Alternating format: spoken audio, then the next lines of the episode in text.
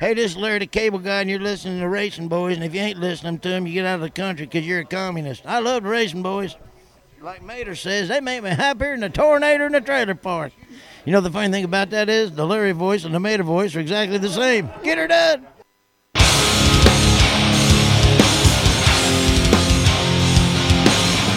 It's time for America's most unique motorsports show, Mostly Motorsports with the RacinBoys, brought to you by Rod End Supply and the POWRi Midwest Lightning Sprints.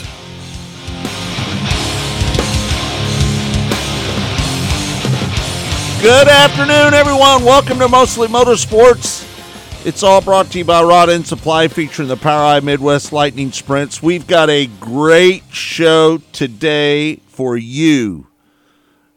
Landon Crawley, who is going to be driving with the World of Outlaws this year for the Sides Motorsports team, is going to be joining us here in just a little bit.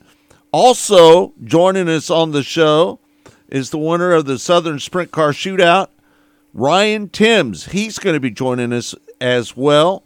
And also, we're going to have the pit reporter for the late model series. Um, ben Shelton is going to be joining us. He's the pit re- pit reporter for Flo. So uh, we, we've got a really good show lined up for you today.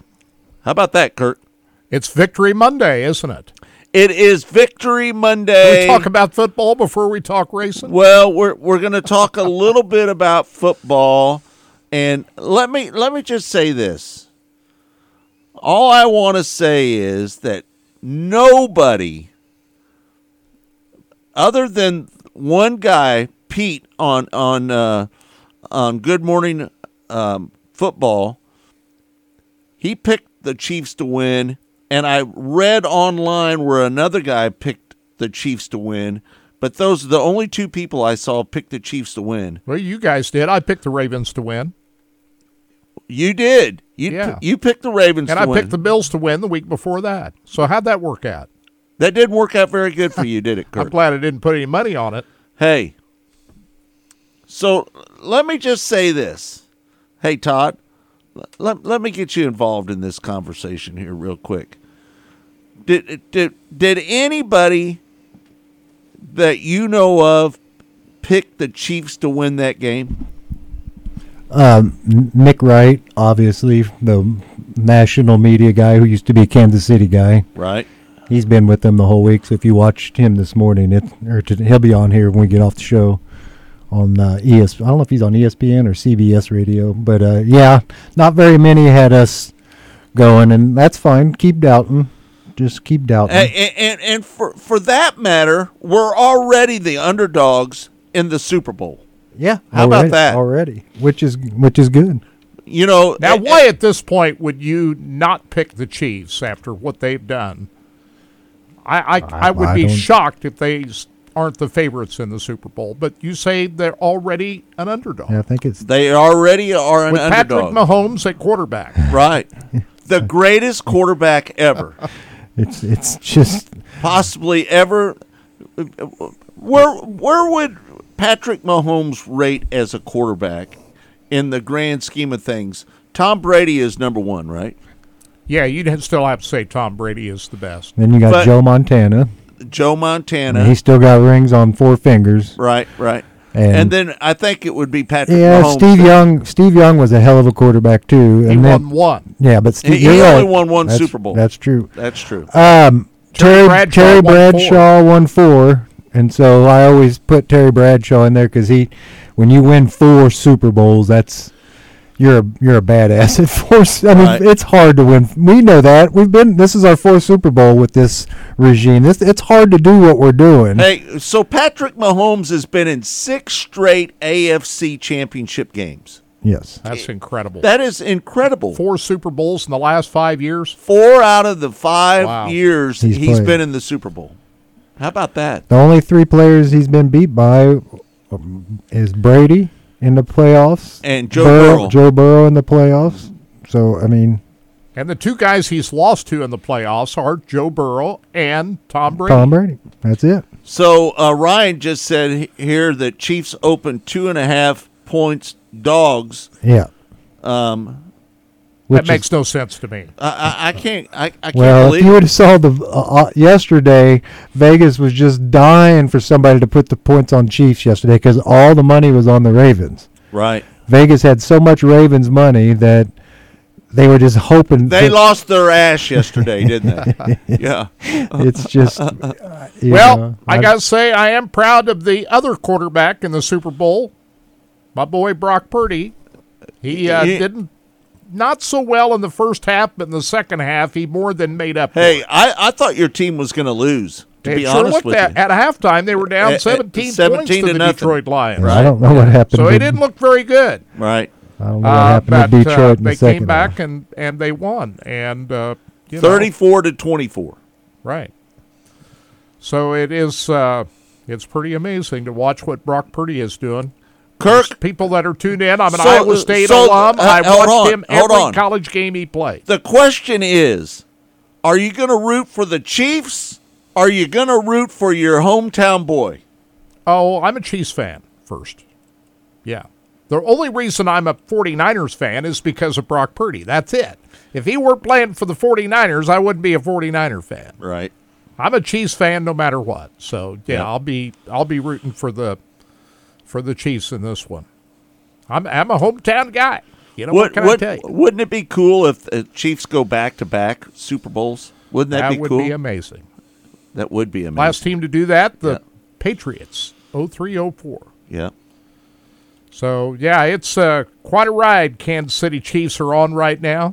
Yeah, I don't. People, Pretty amazing. young people right now that have been living in Kansas City for the last, I don't know, twelve years. They don't get. They. I mean, you know, we had a Royals going to the couple championships there in a row. We had went, went to World Series and and two times, and then off the cuff of that, we get Patrick Mahomes, and we start winning again with the Chiefs. It's Right. like some like my son doesn't get that we don't that we just used to lose everything. Lamar Jackson didn't have a good day yesterday, did he? Well, I and I don't know if it's his fault. I I I'm think gonna, he imploded a little bit. I'm going to blame the I think he. I think his brain just Yeah. imploded a little bit. They put too much on him. You got to. They only ran the ball six times, guys. This team has been running the ball all year. They were number one in the run, number one stopping the run, and they stopped running.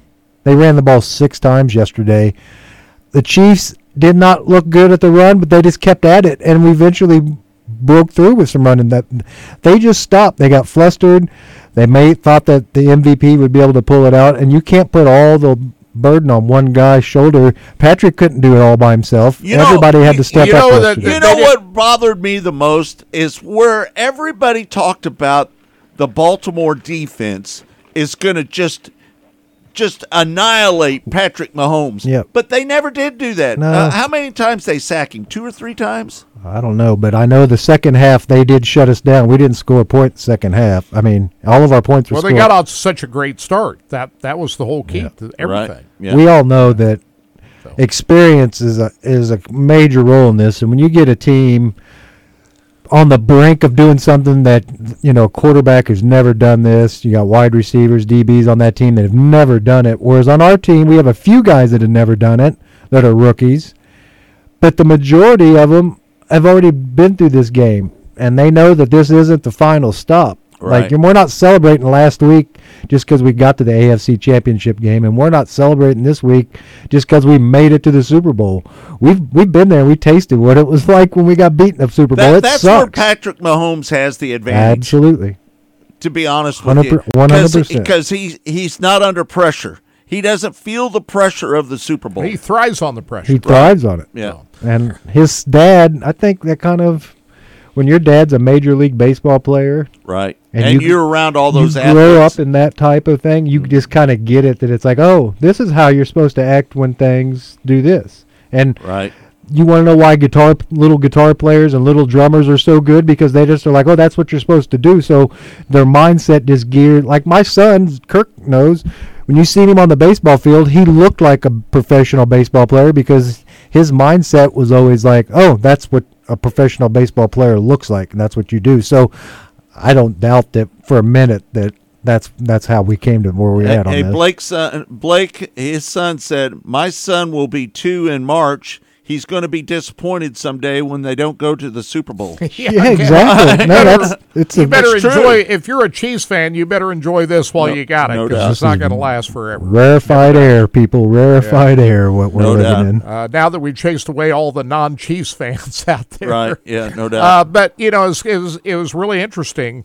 Uh, the whole season, you know, I watched both these teams like you know they were my team. You know, just uh, Right. when you watch them every week, you're intimately you know everything about all the players and everything, and here they are facing up each other in the Super Bowl. It's that's a pretty surreal feeling yeah, from where I sit. So, but no, I'm I'm going to be I'm going to be rooting for the Chiefs. I'm you know I'm going to have to part company with the 49ers on this one. But uh, hey, uh, So- you know it's- it's got to be it's got to be a devastating blow if you're a Detroit Lions fan or you're a Baltimore Ravens fan.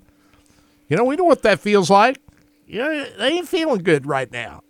That Well, disappointing. Hey, their quarterback imploded a little bit. I, I, I he he just had a terrible game. Really, to be honest with which you, one are you talking about? Lamar Jackson. Lamar Jackson. Yeah, He did catch his own pass there one time. he did deflection, Yeah, and he gained 21 yards on that play too. right. Yeah, But uh, it was a fascinating day of football yesterday. Loved every minute of it. And now we're uh, slow. We got one more game to go, but it's going to be all racing from here on out. right. Yeah, no doubt about it. Now the football season's winding down. Let's uh let's talk about Ryan Timms picking up the uh, um, Southern Sprint Car Shootout. Kirk, man, um, there for a minute, uh, I thought Sam Hafertepe was going to get up there and challenge for the win because he came from eighth, and he's he's had to do that every night. He started seventh or eighth every night. He's not done good on the pill draw. he's done. the- the he's not done on the on the the redraw. redraw. He he picked eighth, or I think it was the seven the first night. He picked eight on Friday night and another eight right. out of eight on Saturday night. So not very good. Sam is with the redraw. On the redraw. Right. and so he had. Uh, but I still thought he had a fast race car. Were on you a little Saturday night. surprised about Austin McCarl? He started on the pole, and he ended up running fourth. Were you a Spun little, out, Huh? Yeah, he spun out on the second and he lap, had restarted the back, and he still came and, back and up he to came all the way back Yeah. up to fourth. Right. Yeah, I think it was lap four. He got sideways Do- down do- there. do I don't know if he just like- looped it on his own. I think he did. I think he just looped it out on his own. I, I, I don't know what other people think, but I think that he just he just uh, he just spun it out on his own and he won Friday night's because he pushed off and it, Yeah. because they they were speculating that he might have had a problem with his car, but I didn't see any problem with his car. I just think he spun it out. just a little bit too hot, and A little too hot. which is pretty unusual for Austin McCarl to do. He's uh, doesn't make that that many mistakes, right. and he sure, certainly didn't in the preliminary night on Friday night. But uh, very impressive performance for Ryan Timms. He had that car dialed in, and for him to uh, battle the way he did, get around Justin Peck, and then uh, he he was coming around. They had the checkered flag almost ready to wave. And he was coming down to the start Coming finish down line. to the start finish line, and a yellow comes Yellow out. come So out. he had to go back and redo that Right. again. Mm-hmm. And a green white checker finish, and he was able to pull it off. But uh, very impressive run for Ryan Timms. and We'll be anxious to talk Did- to him about did, it here in a little bit. did you think at one point that Justin Peck had a chance to win that race? yeah, when he was out in front. Right. Yeah. yeah, but uh, he just couldn't uh, couldn't do it. We don't see Justin Peck in a 360 car that much. but but uh, in my eyes, Ryan Timms was the most dominant car that night, wasn't he? on Saturday night, he yeah, was. for sure. Now, earlier in the week, you'd have to say Sam had the fastest race car. Even though he didn't, he almost won on Friday night. Right. Uh, Austin McCarl was able to hold him off at the checkered flag, but the first two nights, you'd have to say Sam had the fast race car. And he, it didn't take him very long to come from eighth Right. starting spot to challenge for the lead. But you just have to say Timms was better than Sam on Saturday night. That's Right. all there was to it. Yeah, no doubt about it. Um, Kirk, what'd you think about the whole uh, Ricky Thornton, Jonathan Davenport deal the other night?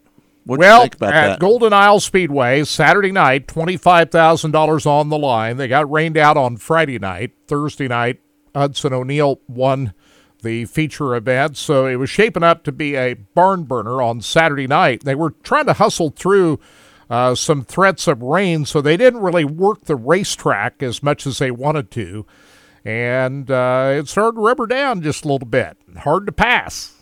Everything was on the bottom pretty much. There was a few guys trying trying twen- it on the outside, but the bottom was dominant on Saturday night. Twenty-five thousand dollars to win as well. Right. So Ricky Thornton Jr. Uh, muscles his way to the front. Uh, he and Mike Marler had a pretty good battle going on. And Jonathan Davenport able to slide down to the inside and Oh, grab oh, the lead. Hold on, Jonathan, uh, uh, Mike Marler and Jonathan uh, or, or Ricky Thornton Jr. Right. got together Yeah. and they made a little contact, and then at that moment, Davenport took advantage. Jonathan Davenport squeezed by him and took the lead. Right? But then later on, the track was, uh, you know, taken on rubber, and it was hard to pass. And Thornton was able to get down to the inside and get around him. But before that, he got into the rear of Jonathan Davenport Right. and come across his nose, and Jonathan not not very happy about that. Well, I, I, am not sure that Jonathan Davenport didn't get into that corner a little bit and, and got his car a little bit sideways, and then Ricky Thornton Jr. ran into the the quarter panel of him. I don't think he did it on purpose. I don't he? think he did it on purpose either. Uh-uh.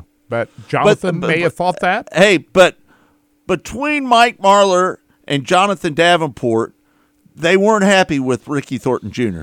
Were they? Yeah, I guess Marler was unhappy that Thornton came across his nose there one time. Well, he squeezed him almost into the him- wall. Squeezed him up into the wall. Right. And you got to really be doing something bad to really tick off Mike Marler. He's Yeah. He's not one of these guys that gets upset very easily. So, uh, and after the race that Ricky Thornton won, he didn't talk like a guy that he just won a race. No, he he, He was, was- he was ticked off. He was ticked off. That I guess they were ticked off at him. Right. And so, uh, and they were ticked off at him. he knew it. Mike Marler was mad at him, and so was Jonathan Davenport. Yeah. And Well, Davenport and made, Davenport really had a reason to be kind of ticked Yeah. off. Really, to be honest with you. and the quote of the night during his post race interview, JD said, It's going to get exciting coming up. right. Like, yeah, you know, it's kind of like, you're going to race me that way, Ricky. Did you see him You're in Vic- get it hey, back. did you see him in Victory Lane when he went up there and elbowed him up in Victory Lane? Yeah, when they take the picture of the top three Right. podium, Right. uh, which is always interesting if, uh, you know, Chris Madden, he wasn't very happy either. the the tension The between. Ricky Thornton Jr. and Jonathan Davenport in Yeah. Victory Lane Yeah, was you can say very intense, wasn't it? So when they take that picture of the top three on the podium down there, that, that Saturday night was the one to watch. Right. And sure enough, uh, Jonathan gave him a little bit of elbow, and they threw their hats up on these cars as they walked away. Right. Neither, Neither JD one of them were happy. Neither JD or Chris Madden was happy with Ricky Thornton Jr. Yeah. So And now, Mike Marler wasn't too happy with him as well. no, no, he, he, he felt like he was done wrong Right. up there, squeezing him into the wall. So when they show up at Bubba Raceway Park tomorrow night, it's going to eh, be eh, eh, interesting to see. I can't wait. How it all plays out. I can't wait to see that race. Uh, you know, Ricky Thornton Jr., as great a season as he had last year 23 wins on the Lucas Oil Late Model Series, and he had a chance to win the championship, but didn't win the championship, with the final four being in the in the final race at the Dirt Track World Championship at Eldora. He had the fastest car all year, but he didn't win the championship. Right. Hudson O'Neill won the championship. yeah, no doubt. Uh, the greatest season that he had all last year. He's got a big target on his back now. So how's Ricky Thornton Jr. going to be able to handle that uh, the rest of the season? So far, he's off to a great start. But how? I mean, we're only we're still in January, people, and these guys are already mad at him. So right. eh, we got a lot of races coming up here over the next couple of weeks down in Florida. We'll see what happens. Ryan says Ricky is getting a bad reputation lately. Well, he- Kind of being rough a little bit, maybe. Well, you know, I, dirt late model racing's not a lot different than other kinds of racing. You know, I'm going to race him like he races me. You know, I, I always raced everybody the way they raced me. right? If you rubbed on me, I rubbed on you. That's how I raced. So, I think RTJ is going to get some of that back. He might. He might. All and right. Will it be sooner than later? That's the big question. Yeah, no doubt. Mostly Motorsports is brought to you by Rod End Supply, featuring the POWRi Midwest Lightning Sprints. When we come back, World of Outlaw driver Landon Crawley is going to join us here on Mostly Motorsports. Stay tuned. We'll be right back.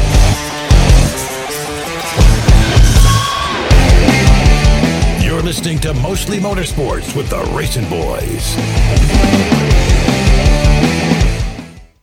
Rod End Supply is involved with a variety of motorsports as well as industrial applications with many different types of products. Since 1989, Rod End Supply has provided superior products priced competitively. Whether you're racing at the circle track or drag strip, rock climbing, or going off road, Rod End Supply has an assortment of rod ends, radius rods, and specialty products to keep your equipment moving. Rod End Supply's experienced staff is ready and willing to help you with your needs. Their promise is to continue to provide a superior product with superior service so you can stay in front of the field no matter what it is. To learn more, go to rodendsupply.com.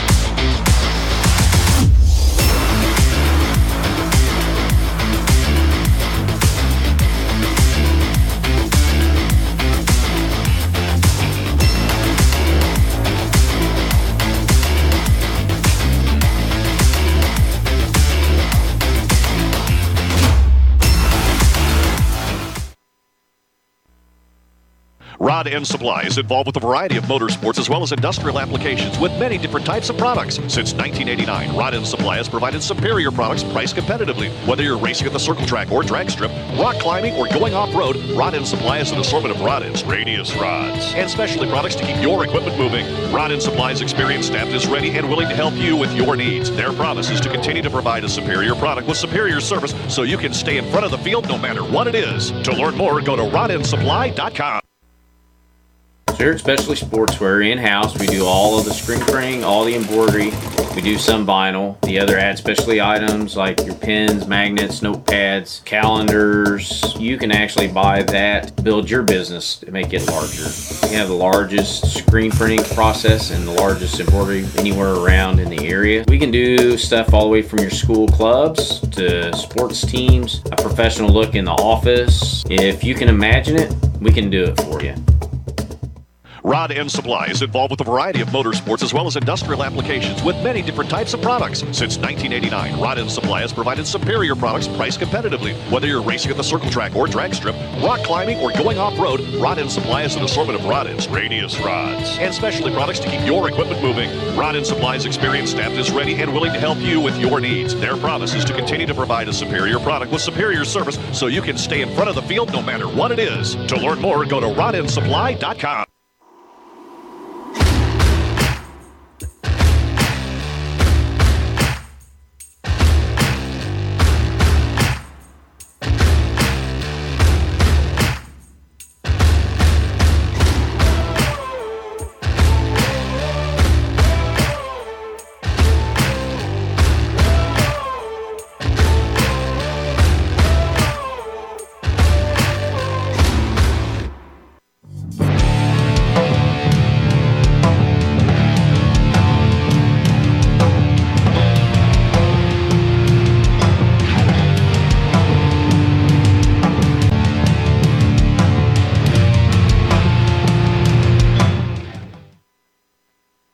Race fans, the National Sprint Car Hall of Fame and Museum is open seven days a week, year round, for you to come in and check out all of the wonderful race cars on display in the museum.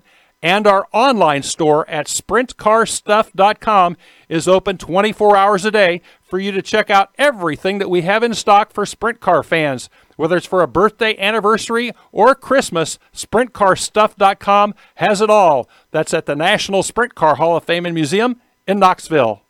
When Steve died, the outpouring of love was amazing. These dollars had come together uh, to support us, and we realized no, we didn't want to use them for us. We wanted to use them to help others. The foundation has done so much for so many people. It helps any any family that has somebody, rather be a crew member or one of the drivers, that get hurt. We can help them to get through the situation. I was injured in a non-wing sprint car accident that broke my neck and left me with a spinal cord injury. In the hospital eight months, and that got really, really expensive. So having that extra help to help push me and my family forward was a big deal. Yes, Steve's death is the reason the foundation exists, but it's Steve's life and it's the lives of racers everywhere is the reason we're able to do the work we do.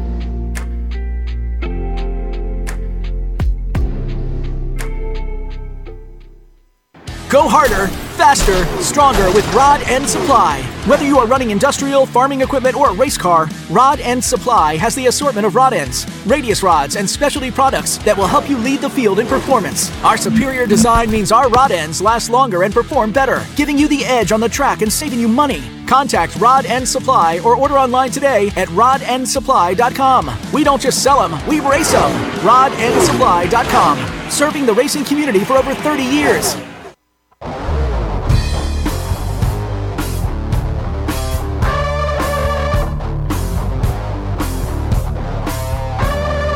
Welcome back to Mostly Motorsports. It's all brought to you by Rod End Supply, featuring the POWRi Midwest Lightning Sprints. Joining us now on the show, I've known this kid for a long, long time. Landon Crawley joins us now. He's going to be driving with the Sides Motorsports number seven S car. Landon, how you doing, buddy? Oh, not too bad. How about yourself? I- I'm not doing too bad. Um, are, are you are you a little pumped up about the possibility of running a full World of Outlaw schedule this year? Yeah, for sure. I mean, uh, it's definitely going to be a lot. It's going to be a long year. Um, I'm just going to kind of go uh, go every weekend at a time and uh, learn as much as I can. Yep, no doubt about it. So you started racing when you were five years old. Uh, talk about Yeah. your dad getting you into racing when you were five years old. Um, at first, uh, I really didn't want to race. Um, I guess just being at the track every weekend, and uh, it just I just wasn't into it. And then, kind of one day out of the blue, uh, we had a go kart hanging on the wall, and then one day out of the blue, I just decided uh, I wanted to race, and then pretty much from that point on, I uh, raced just about every weekend. So, Yeah. uh, yeah, I've been feels like I've been in, uh, doing this my whole life pretty much now. So, kind of kind of all I know. So uh, you graduated from the go karts and you went into 305 racing. Uh, and talk about your career in 305 racing because you you were pretty good at 305s. Yeah, um, I had uh, I had several nights where I was wasn't too bad. Uh, I started racing 305s when I was I was 12, so uh, I jumped into it pretty early on in my uh, my career. And then uh, my very first night in the 305, I was actually kind of thrown out to the Sharks. I think I my first 305 race there was 60 cars there at a track me or dad have- haven't hardly raced at at uh, Wichita Falls. So my uh, my first race, I think I ran 12 out of like 60 cars, and then that right there kind of gave me a big confidence boost going into you know going into West Memphis and running some of the local stuff, and then Right. ended up running that about 20 times, and then that next year I was uh, I was up in the 360s. Yeah, and, and then you, you graduated to the 360s and you ran with the Lucas Oil ASCS National Tour. Um, what what did that series teach you on traveling up and down the road a little bit? What what what did that bring to you as a race team? Yeah, that was that was by far the most important year of my uh my racing career. Uh that was my first year breaking out, getting on to going up north some, Iowa, up there, Nebraska, stuff like that, getting on some bigger tracks. So uh, you know, getting out and racing somewhere other than, you know, two hours away at I thirty or West Memphis and that uh just that one year I improved majorly. So uh you know, I think that year uh, will help me a ton going into this next year. Which this year I didn't race a whole lot. I think I only ran about thirty times, and then which was about half of what I raced uh, the year before. So Right. I think uh, getting a little bit of experience, getting out on the road, you know, uh, working on cars at car washes and staying up till one or two in the morning maintenancing. That'll uh, that'll vastly help me this year. Yeah, I, I know that you were down at the uh, the Southern Sprint Car Shootout, and I know on the final night you ran 13th uh, with the 7S car. Um, tell us what happened there a little bit, uh, uh, because I, I I was looking for you to really do a, a really good job there. You started sixth, you ended up running 13th. Tell us what happened there a little bit. Yeah, that was that was a long weekend for us. Uh, you know, we had a fuel filter fall off the first night, so first night pretty much was just a scratch. Then the second night, some of those problems kind of carried over, but uh, ended up being really good in the uh, feature. Kind of got stuck for a little bit, and then uh, I think I easily, if I would have started up front that night on uh, Friday, could have ran up front. And then uh, going into Saturday, I was I was really good. I think went quick time in my group, uh, fourth to third in the heat, and started. Didn't quite get the redraw perfect, but I ended up starting sixth, and we just uh, we just missed the setup pretty badly. I mean, Right. uh, just how it goes sometimes. Kind of car was pretty evil to drive in the feature, and uh, I just uh, ended up struggling pretty bad. It was Yeah. the car wasn't very fun to drive in dirty air, and then uh, it was decent in clean air, but it was just one of those nights where you know you just uh, you just miss. You know, I heard a lot of drivers talk about the dirty air when they got up on another car that the the car kind of went away from them because even even Sam said that about running up there behind Justin Peck a little bit. He said that when he got up there to Justin Peck that the dirty air would kind of upset his car a little bit and you were dealing with the same thing, right? Right. Yeah, that's uh when you get on those big tracks like that, I mean it's it's very noticeable. I mean, in the heat races on Friday I could see a vapor trail off my nose wing and so that's uh that's not a very common thing and uh going into these uh four ten races, I think the dirty air is gonna play a very big role. Um they they took the two inch wicker bills away and then so we're only allowed a one inch wicker, so I'm uh, kind of curious to see how that's going to affect everything. Um, but yeah, this weekend the air was it was crucial. So uh, they took away the two inch uh, wicker bill on that and made it to a one inch. Are are you a little concerned about that a little bit? Um, you know, I'm I'm not too sure yet. You know, a lot of people don't realize how big of a difference the uh, wicker bill really makes. You know, it's the two inch piece of aluminum on top of the wing, but when you get on these places like Volusia or Knoxville or Eldora, I mean, that's going to play a huge role in uh, just close racing. So I think uh, I think these one inch wickers may make a pretty big difference, especially on these big tracks. I really do. I mean, is it going to help the racing on the big half mile racetracks? I, I, I, I don't know about that. You think it will? Oh, no doubt it I- will. I um, you know, this weekend we got to run the one inch and the two inch wickers, and you know, just in the 360, I could tell a huge difference in dirty air with the two inch. So, uh, going, yeah, I definitely think going into the four ten stuff, it's going to be very noticeable. And being out in front, clean air, that's uh, critically important, isn't it? Yes, absolutely. Yep. That was uh, one of the biggest things for uh, that I learned this week in Volusia. The uh, you kind of make all your moves on the first lap going into one. That's that's pretty much where everything happens, really. Right. Yep. So do do you kind of feel the the pressure on you a little bit at, uh, driving the one, the 7S car? You know, the Sides Motorsports car has been been running up and down the road for a long, long time. Do you kind of feel a little pressure on you a little bit?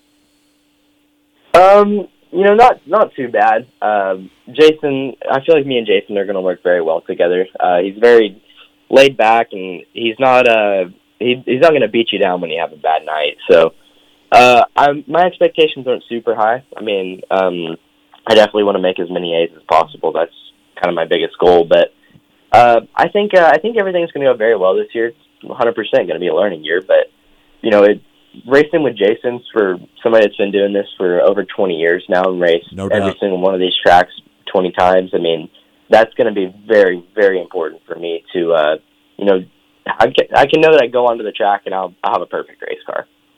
How did you and Jason Sides get together to make this run for the World of Outlaws?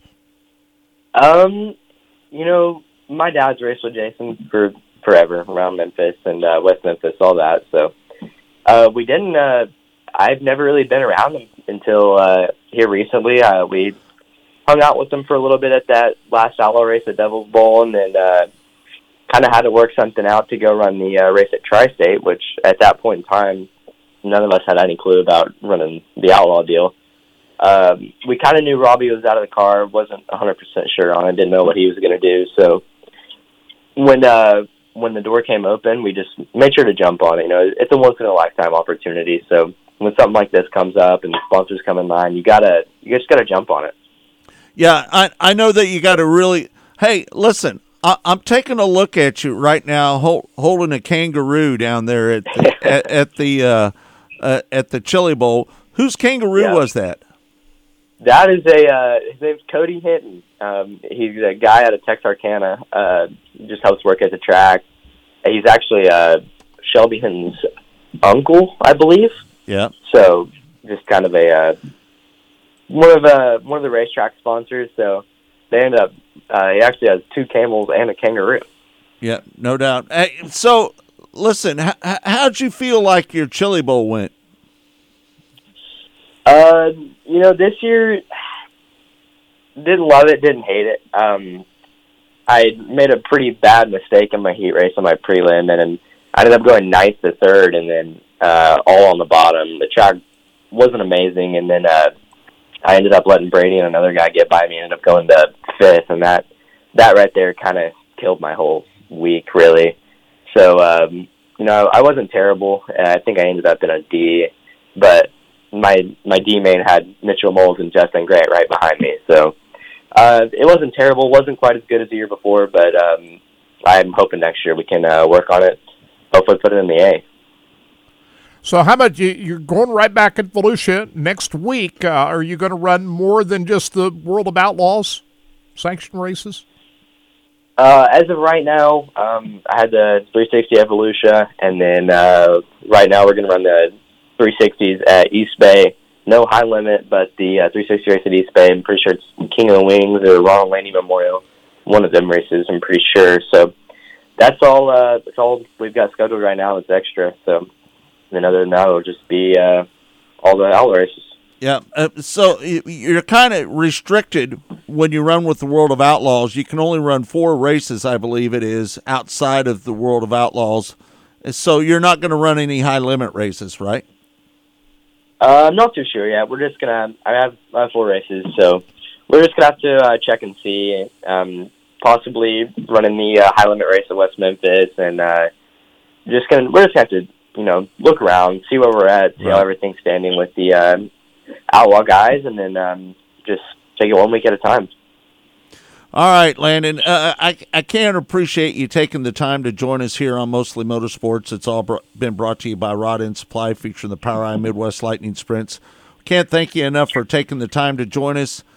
Good luck to you this year, and we'll talk to you along the way sometime at, at, at during the season, sometime if you don't mind. All right. Thank you guys. I appreciate it. All Good right. luck, Landon. There you have it. Thank you. There you have Landon Crawley joining us here. We're going to take a break when we come back. Oh, you want to do the the uh, Let's talk about the Hall of Fame before we go. Do to the Hall break. of Fame. How about that? Right. Uh, got the big sweepstakes going on up there with the Corvette and the sprint car. We want to talk about that. And the Corvette is going to be given away exactly one week after the Knoxville Nationals. So make sure you get signed up for that. This year, it's a beautiful torch red Z06 Corvette convertible. It's got the CO, Z07 performance package and $25,000 cash to the grand prize winner in 2024. Now, this year, we talked about this the other day. We'll get this in.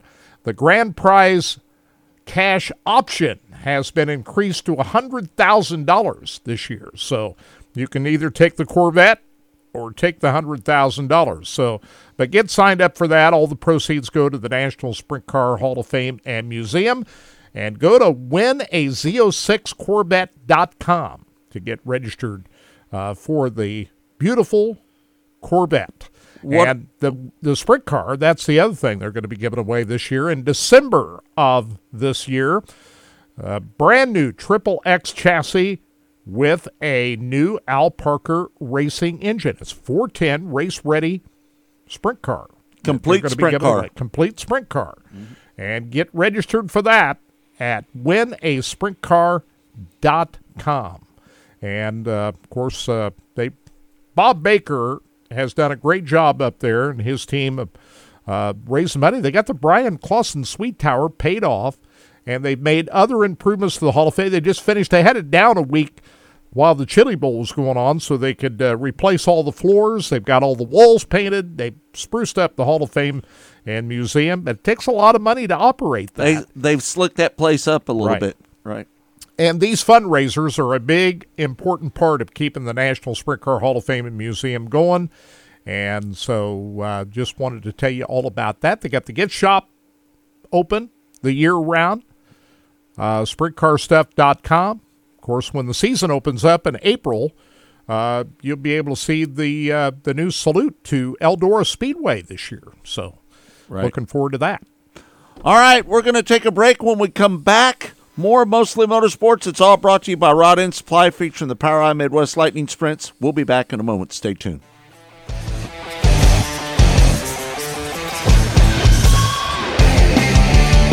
You're listening to Mostly Motorsports with the RacinBoys.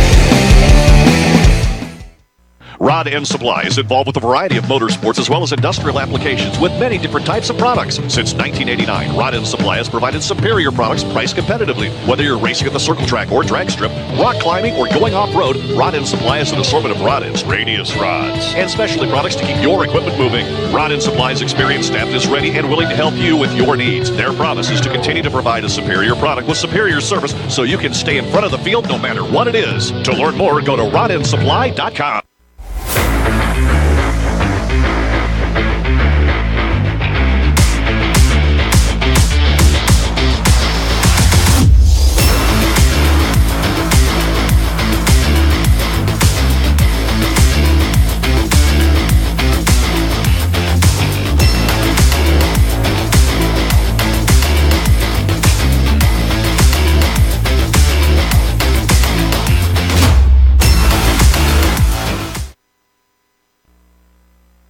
Rod End Supply is involved with a variety of motorsports as well as industrial applications with many different types of products. Since 1989, Rod End Supply has provided superior products priced competitively. Whether you're racing at the circle track or drag strip, rock climbing, or going off-road, Rod End Supply has an assortment of rod ends, radius rods, and specialty products to keep your equipment moving. Rod End Supply's experienced staff is ready and willing to help you with your needs. Their promise is to continue to provide a superior product with superior service so you can stay in front of the field no matter what it is. To learn more, go to rodendsupply.com.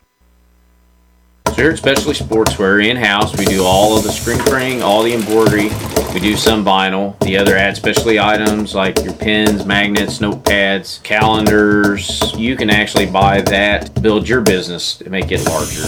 We have the largest screen printing process and the largest embroidery anywhere around in the area. We can do stuff all the way from your school clubs to sports teams, a professional look in the office. If you can imagine it, we can do it for you.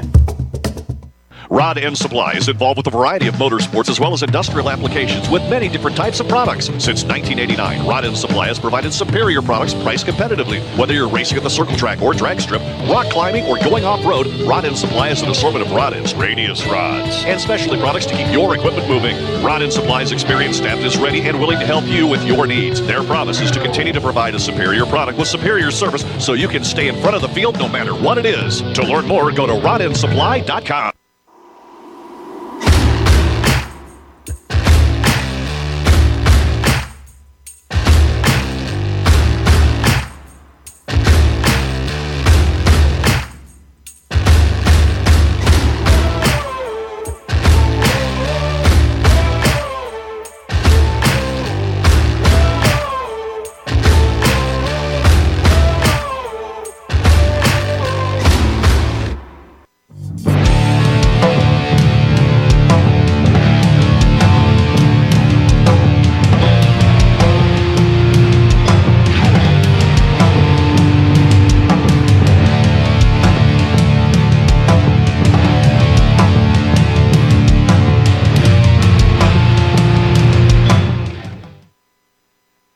Race fans, the National Sprint Car Hall of Fame and Museum is open seven days a week, year round, for you to come in and check out all of the wonderful race cars on display in the museum And our online store at sprintcarstuff.com is open 24 hours a day for you to check out everything that we have in stock for sprint car fans. Whether it's for a birthday, anniversary, or Christmas, sprintcarstuff.com has it all. That's at the National Sprint Car Hall of Fame and Museum in Knoxville.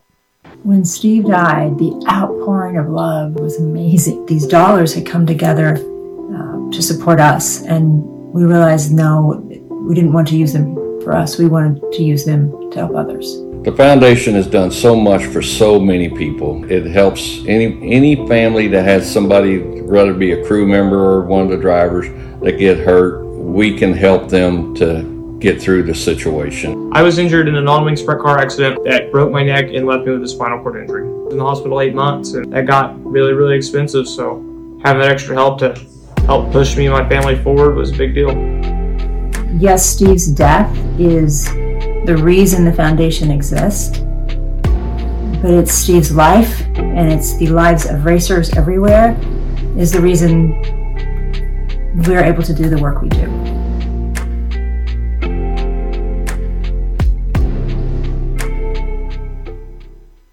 Go harder, faster, stronger with Rod End Supply. Whether you are running industrial, farming equipment, or a race car, Rod End Supply has the assortment of rod ends, radius rods, and specialty products that will help you lead the field in performance. Our superior design means our rod ends last longer and perform better, giving you the edge on the track and saving you money. Contact Rod End Supply or order online today at rodendsupply.com. We don't just sell them, we race them. Rodendsupply.com. Serving the racing community for over 30 years.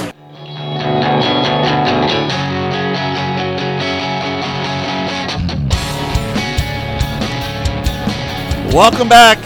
It's mostly motorsports. It's all brought to you by Rod End Supply, featuring the POWRi Midwest Lightning Sprints. Joining us now on the show is a longtime friend of the RacinBoys, Ryan Timms joins us. Ryan, how you doing, bud? I'm good. How are you? I- I'm doing pretty good, man. You you you kind of you kind of kicked their ass the other night, didn't you? Yeah, we were pretty fast. Yeah, I, I, was shocked when when you came from fifth, and, and you you just flew by everybody up there, and, and you took the lead, and I, I just felt like at, at that point that you were the dominant car of the night. How'd you feel Yeah. about that? Yeah, I agree. Um, finding the bottom definitely helped, but even before I moved down to the bottom, I was reeling in Hafertepe and Peck on the top. Um, but yeah, I mean, we had a really fast car. Um, the big deal with running at Volusia is just being smooth and straight and not bogging the car down as much with it being a 360 Right. uh, which took me a couple nights to figure out. But once I got it figured out and we got the car better, we were. I felt like unbeatable. What were you thinking when that yellow flag came? You're coming down for the checkered flag, and you see that yellow. Yeah, when I was going to lap that guy, I seen him slowing up a lot, and uh, I assumed his that something broke or he was just slowing down for whatever reason. Uh, but I was hoping he was going to pull in, and then I seen the yellow, and uh, I was expecting it, but yeah, I was pretty frustrated. Um, I was, I mean, literally right at the flag stand when they threw the yellow. So Right. uh, it was unfortunate, but I understand because there I was the only guy that got past them, and the rest of the field still had to pass the stopped car. So I think it was the right call. Uh, did did you feel like that uh, at one point? Because c- kind of Justin Peck on on those restarts, you kind of gapped yourself a little bit between him and yourself. Uh, it- Right. Yeah, a little bit. Yeah, they're uh, on the when we first went green. Um, I pulled them. I slowed down. My main deal was I knew I was faster on the bottom, but if I missed the bottom, then he would be able to, you know, reel me in. And uh, when we first went into one and two, I made sure to slow down a little more than normal Right. uh, to hit the bottom. And then uh, there on the white flag lap, I missed it a little bit, and he was able to reel me in just a tad. But I was running in wide open and getting into three and four, sliding myself. Right. Just- I knew it was fast enough where, and fast enough, and I was taking up the whole track in three and four to where he most likely wasn't going to be able to get under me. Right. Uh, so ended up working out. so Did the track take any rubber at all? No, no, track was really good. Uh, the first two nights, it it was definitely um, bottom lane dominant. Um, they they would leave the bottom tilled up uh, and wet throughout the whole night, and just let like uh, they let us and the modifieds just gradually work down and uh there for the first two nights you know it kind of made it not as great a racing uh but there on the last night it was it was definitely still around the bottom but you could run the top and make something happen or make something work. Um but I I knew after I watched Hafertepe roll underneath me on the bottom uh the first night I believe and uh you know I knew that the bottom was going to come in again Saturday night and uh, I got down there and sure enough it was quicker to be down there. Hey, were you surprised by Austin McCarl spinning out on that second lap? Were you a little sh- taken back by that a little bit?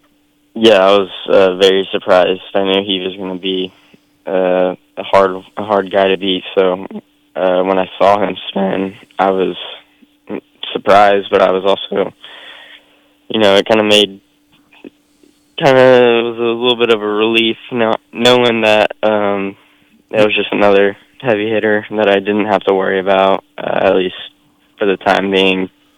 And uh, yeah, it worked out.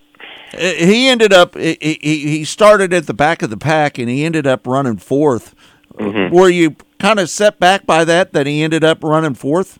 Yeah, no, I was. Uh, I mean, I expected Austin to come back up through there, but to come from last, which I don't know what that is, twenty something, Right. To fourth at Volusia is in the 360 specifically. It's a lot harder. It gets really strung out and um, just hard to pass when you get back there in that dirty air. Uh, but Austin, he's good on the. He's real good on the half mile stuff, um, especially places like Knoxville. So he knows how all the air works and uh, how to get by them guys. But yeah, he's a really good driver, and uh, it didn't really surprise me to see him come back up through there. Um, but I did expect him on the last restart maybe to show something, but uh, he never did. Uh, Volusia's got a wall down on the inside. How dicey is that? Knowing you have to run the bottom, you got that wall on the inside. Hey, Hey, listen, you came close to that wall a lot, man. You Mhm. you were really close to that wall. Tell tell us how close you were to it. Yeah, no, I mean, I got about as close as you could to, the wall without hitting it a couple times, but um, there wasn't as much grip down there as there was the first two nights. So if you wanted it to work, you had to be right up against it. Um, which for me, I don't, I don't know for whatever reason, it was it just wasn't a problem. I could put the left front right up against it and uh, just leave just enough room to get around there quick and uh but yeah that wall it's it's there and uh I, I got into it a couple times there was a couple times I had to kind of recorrect myself and steer away from it because if I would have stayed where I was at I would have hit it Yeah. No. But, uh, I was yeah I was getting close to it Hey, so I, I got to ask you. You know, I, I'm a really good friends with Jimmy Jones, Mhm. and and I've I've been really good friends with him for a long, long time. What what did Jimmy say to you after that race? he just said I drove a perfect race and uh we were just perfect in the main and uh I agree but it's makes it makes my job a lot easier when I got a car that's that hooked up so Jimmy did a perfect job all night uh after the heat race we kind of had a stumbling problem really taking off and so between the heat and main, Jimmy was in the trailer changing a whole bunch of stuff, and uh, it it ended up working out. So uh, Jimmy knows his stuff for sure, and um, yeah, I mean, without him, it wouldn't have been possible. So um, big thanks, Jimmy. So, so what does Jimmy do for you mostly? Is he a a, a consultant? Is I know he, he puts the setup on the car, but is is it is it mentally soothing for you as a driver to have Jimmy Jones as your crew chief? Yeah, it, it definitely is. Um, he builds all the cars uh, in the shop. He puts them all together. He um, sets sets the car up, um, and knowing I have, I have no doubt that the car is going to stay together for all, however many laps the race is for the whole race, and uh, just knowing that you have a car that is fast and is going to stay together makes me a lot more confident in the car and makes me drive the car a lot har- harder and um it just it's a lot better when you know you have good stuff that you're driving. So uh yeah for sure having Jimmy on the wrenches is a huge uh it's kind of I I mean it's really a, a big advantage uh compared to everyone else that we're going against Right. you know a, a lot of these guys just got they're just doing it themselves or they got you know they're they're it's a family owned team they got their dad working on their car or whatever but Right. to have a guy like Jimmy who's been around the sport forever he worked with the Kinzers Mark and Carl and Steve and all them and uh just to have him who knows so much working on my stuff it's a huge plus and just it's great How how many stories has Jimmy Jones told you about the Kinzers? Too many to count. I don't even. Remember, I, I got- I couldn't tell you. I hear a lot of the same ones over and over. But they're pretty good stories, so I don't mind listening to them. Yeah, no doubt about it. He he's he's such a good guy, man. Oh, oh Jimmy is, and uh, he's such a great friend of mine. And we traveled up and down the road for so many years. And uh, hey, man, picking up that ten thousand dollars wasn't too bad either, was it? Oh no, it was great. Jimmy, he put on his lucky hat. He has a hat we won the Hockett with, and uh, we won some other ten grand to win with it.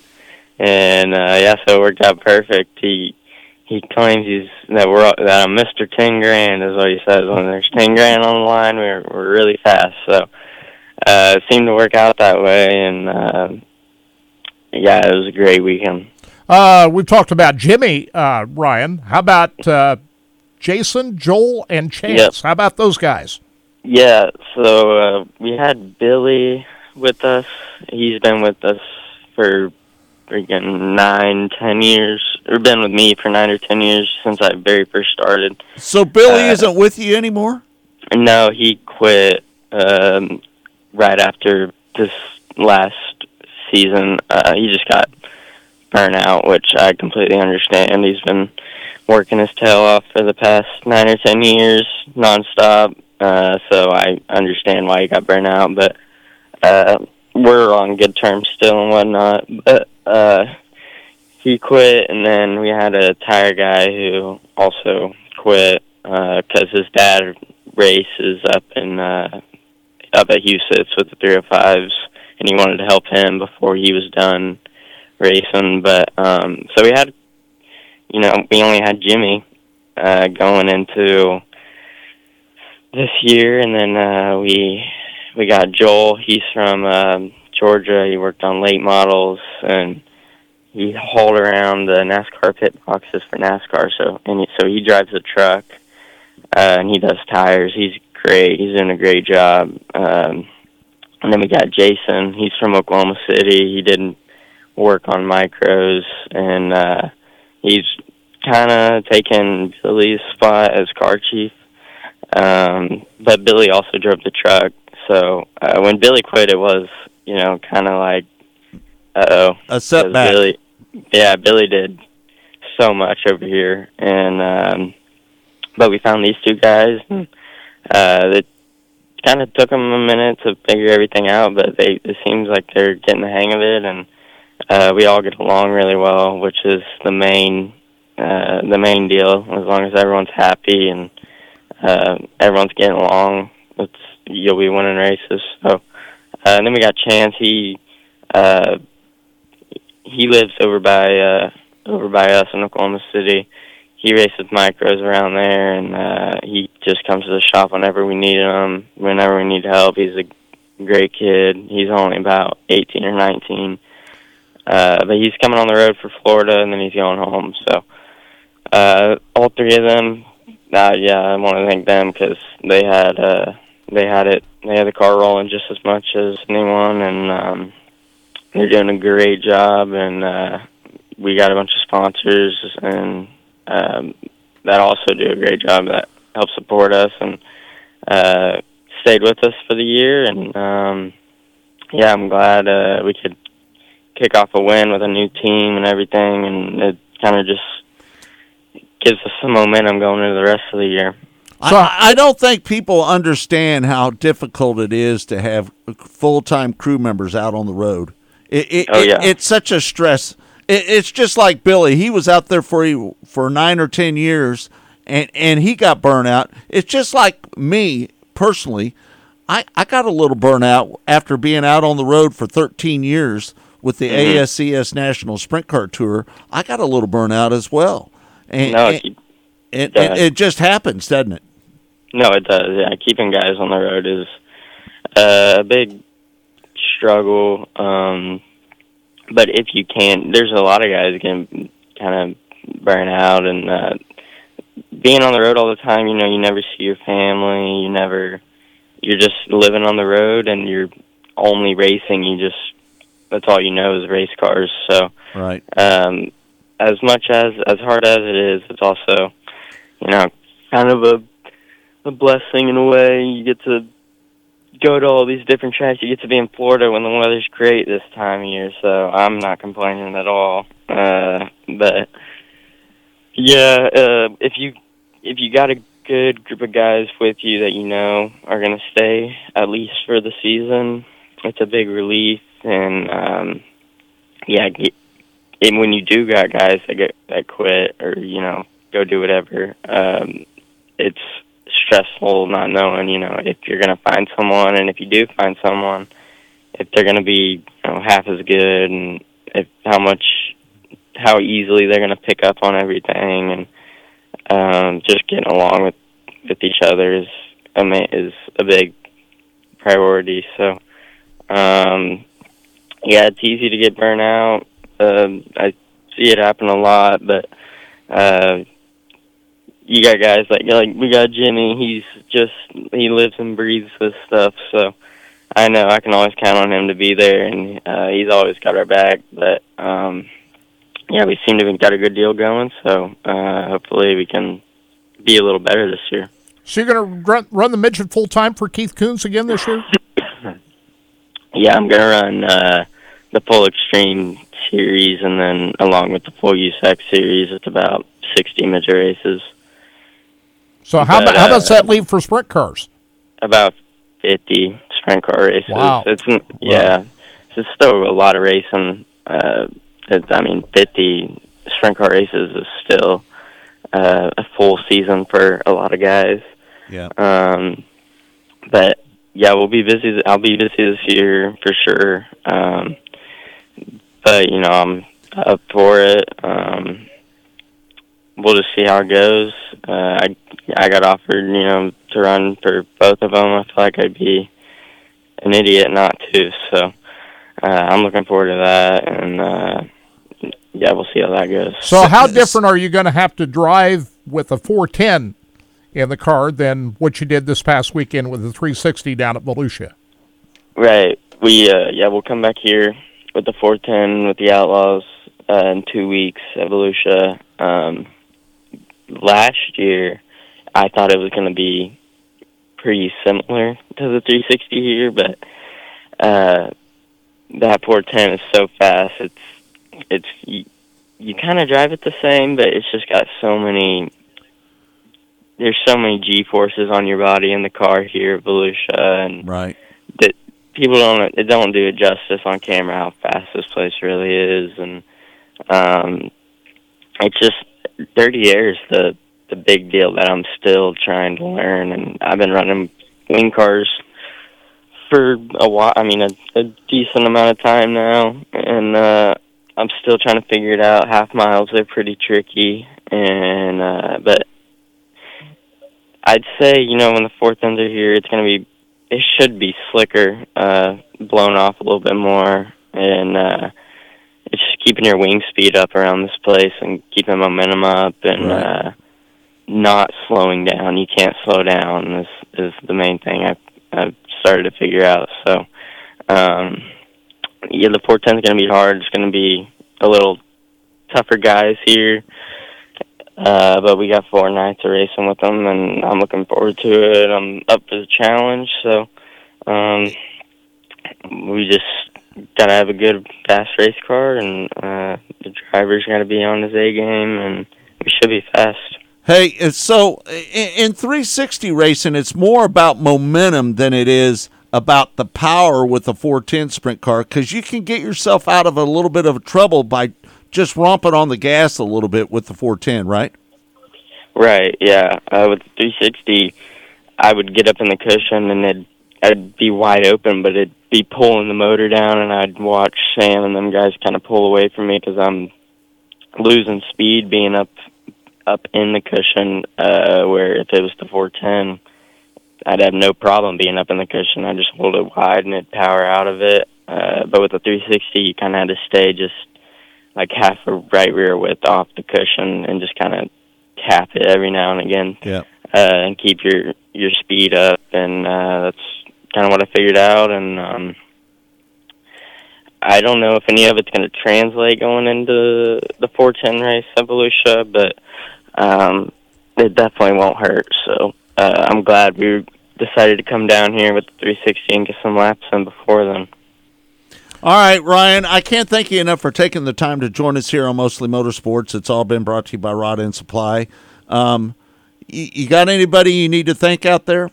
Yeah, I want to thank uh, all the all the sponsors on our race car: Sigard Engine Oil, Hampel Oil, uh, Mystic Lubricants, Western Fire Express, Outlaw Wings, uh, Sherbuilt Suspension, Deathridge Eyewear, uh, Bell Helmets, uh, Select Coatings. Just everyone that is on the race car. It's a huge help having having guys that are back in your corner. So.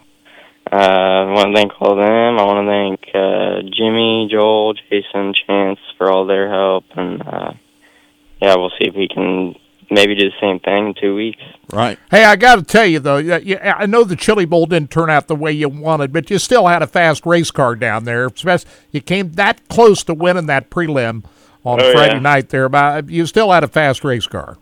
Oh yeah, no, we had a fast race car all week for that deal. Um, yeah, that was that was that would have been something if I could have won the prelim night. Uh, still to be able to lock it in. That was the goal was just to lock it in uh, as much as I wanted to win it. But that would have been awesome. Uh, it was still a really good week. You know, I felt like we turned some heads that week, and uh, just going into next year, it makes me way more confident for the next Chili Bowl. Uh, now my standards are I better win the prelim night this year. So, um, yeah, no, that was awesome to be able to almost win. Yeah. Okay, Ryan. Thanks so much for taking the time to join us here on Mostly Motorsports, man. We can't thank you enough for doing so. And uh, good luck to you down at Volusia. All right. Yeah, yeah, no problem. Thank you for having me on here. Yep. Appreciate All right. Congratulations on the win the other night. All right. Thank you. All right. All right. See There- you guys. There you have it. That's Ryan Timms. Um, He's a wheelman now. This kid is a he's a wheelman. yeah, no doubt, man. That kid has got more talent than I've got in the tip of my pinky. Yeah. I'm telling you, Natural that, that talent. Kid, that kid is really talented. He's naturally gifted. yeah, no doubt about it. And All right, he's only going to get better as young as he is. Yeah, you know, the future is out there for Ryan Timms. All right, when we come back, Ben Shelton is going to join us here on Mostly Motorsports. It's all brought to you by Rod End Supply, featuring the POWRi Midwest Lightning Sprints. We'll be back with more in a moment. Stay tuned.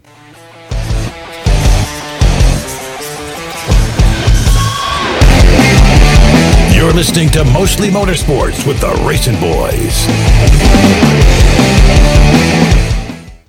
Rod End Supply is involved with a variety of motorsports as well as industrial applications with many different types of products. Since 1989, Rod End Supply has provided superior products priced competitively. Whether you're racing at the circle track or drag strip, rock climbing, or going off road, Rod End Supply has an assortment of rod ends, radius rods, and specialty products to keep your equipment moving. Rod End Supply's experienced staff is ready and willing to help you with your needs. Their promise is to continue to provide a superior product with superior service so you can stay in front of the field no matter what it is. To learn more, go to rodendsupply.com.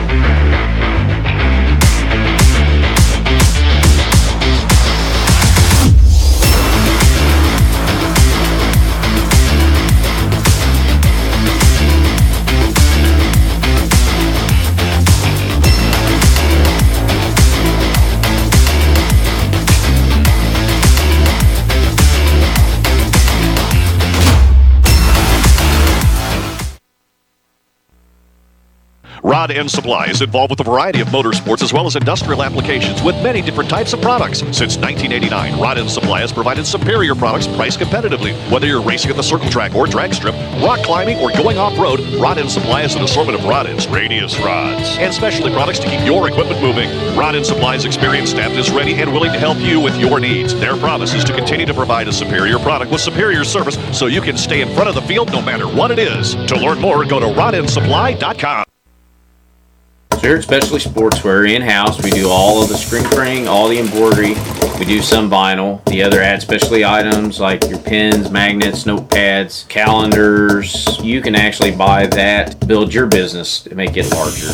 We have the largest screen printing process and the largest embroidery anywhere around in the area. We can do stuff all the way from your school clubs to sports teams, a professional look in the office. If you can imagine it, we can do it for you. Rod End Supply is involved with a variety of motorsports as well as industrial applications with many different types of products. Since 1989, Rod End Supply has provided superior products priced competitively. Whether you're racing at the circle track or drag strip, rock climbing, or going off road, Rod End Supply has an assortment of rod ends, radius rods, and specialty products to keep your equipment moving. Rod End Supply's experienced staff is ready and willing to help you with your needs. Their promise is to continue to provide a superior product with superior service so you can stay in front of the field no matter what it is. To learn more, go to rodendsupply.com.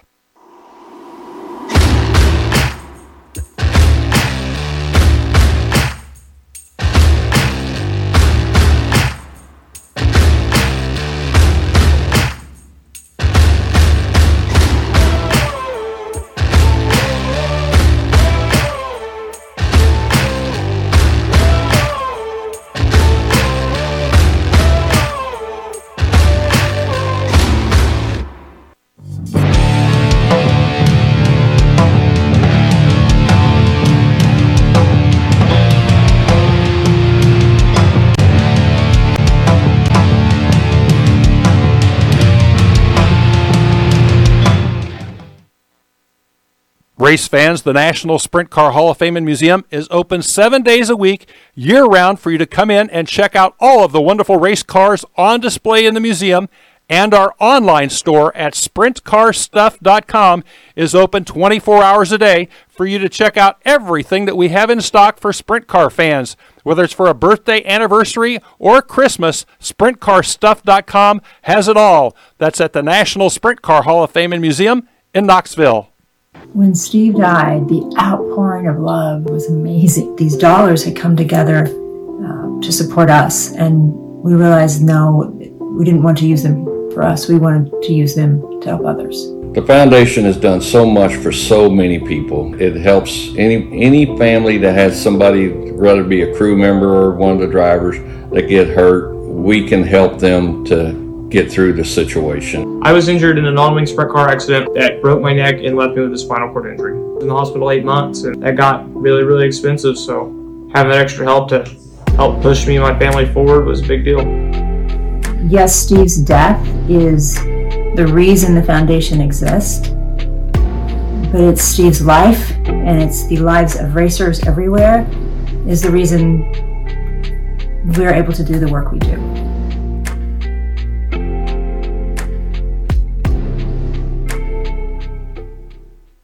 Go harder, faster, stronger with Rod End Supply. Whether you are running industrial, farming equipment, or a race car, Rod End Supply has the assortment of rod ends, radius rods, and specialty products that will help you lead the field in performance. Our superior design means our rod ends last longer and perform better, giving you the edge on the track and saving you money. Contact Rod End Supply or order online today at rodendsupply.com. We don't just sell them, we race them.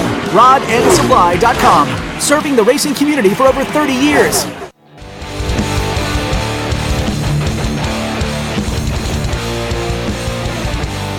Welcome back. It's mostly motorsports, and it's all brought to you by Rod End Supply. Let me just tell you right now, they've got some new aluminum rod ends that are 30% lighter than any other aluminum rod end on the market. And um, I don't know if you saw them down there at the Chili Bowl, but they were at the Chili Bowl uh, Midget Nationals down there. And, and I'm telling you, folks, these AAM all aluminum rod ends are 30% lighter than any other aluminum rod end on the market and you need to pick them up and and check them out because how much does it take to save 30% lighter than any other aluminum um, rod end on the market?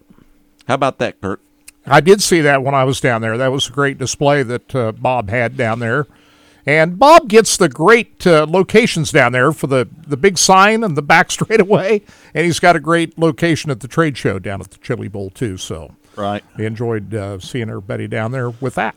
And they also got swaged aluminum radius rods as well. So if you need aluminum radius rod, you can pick up one at Rod End Supply as well. So they are the all-purpose place for your rod ends and your radius rods, your bearings, your spacers, uh, fasteners.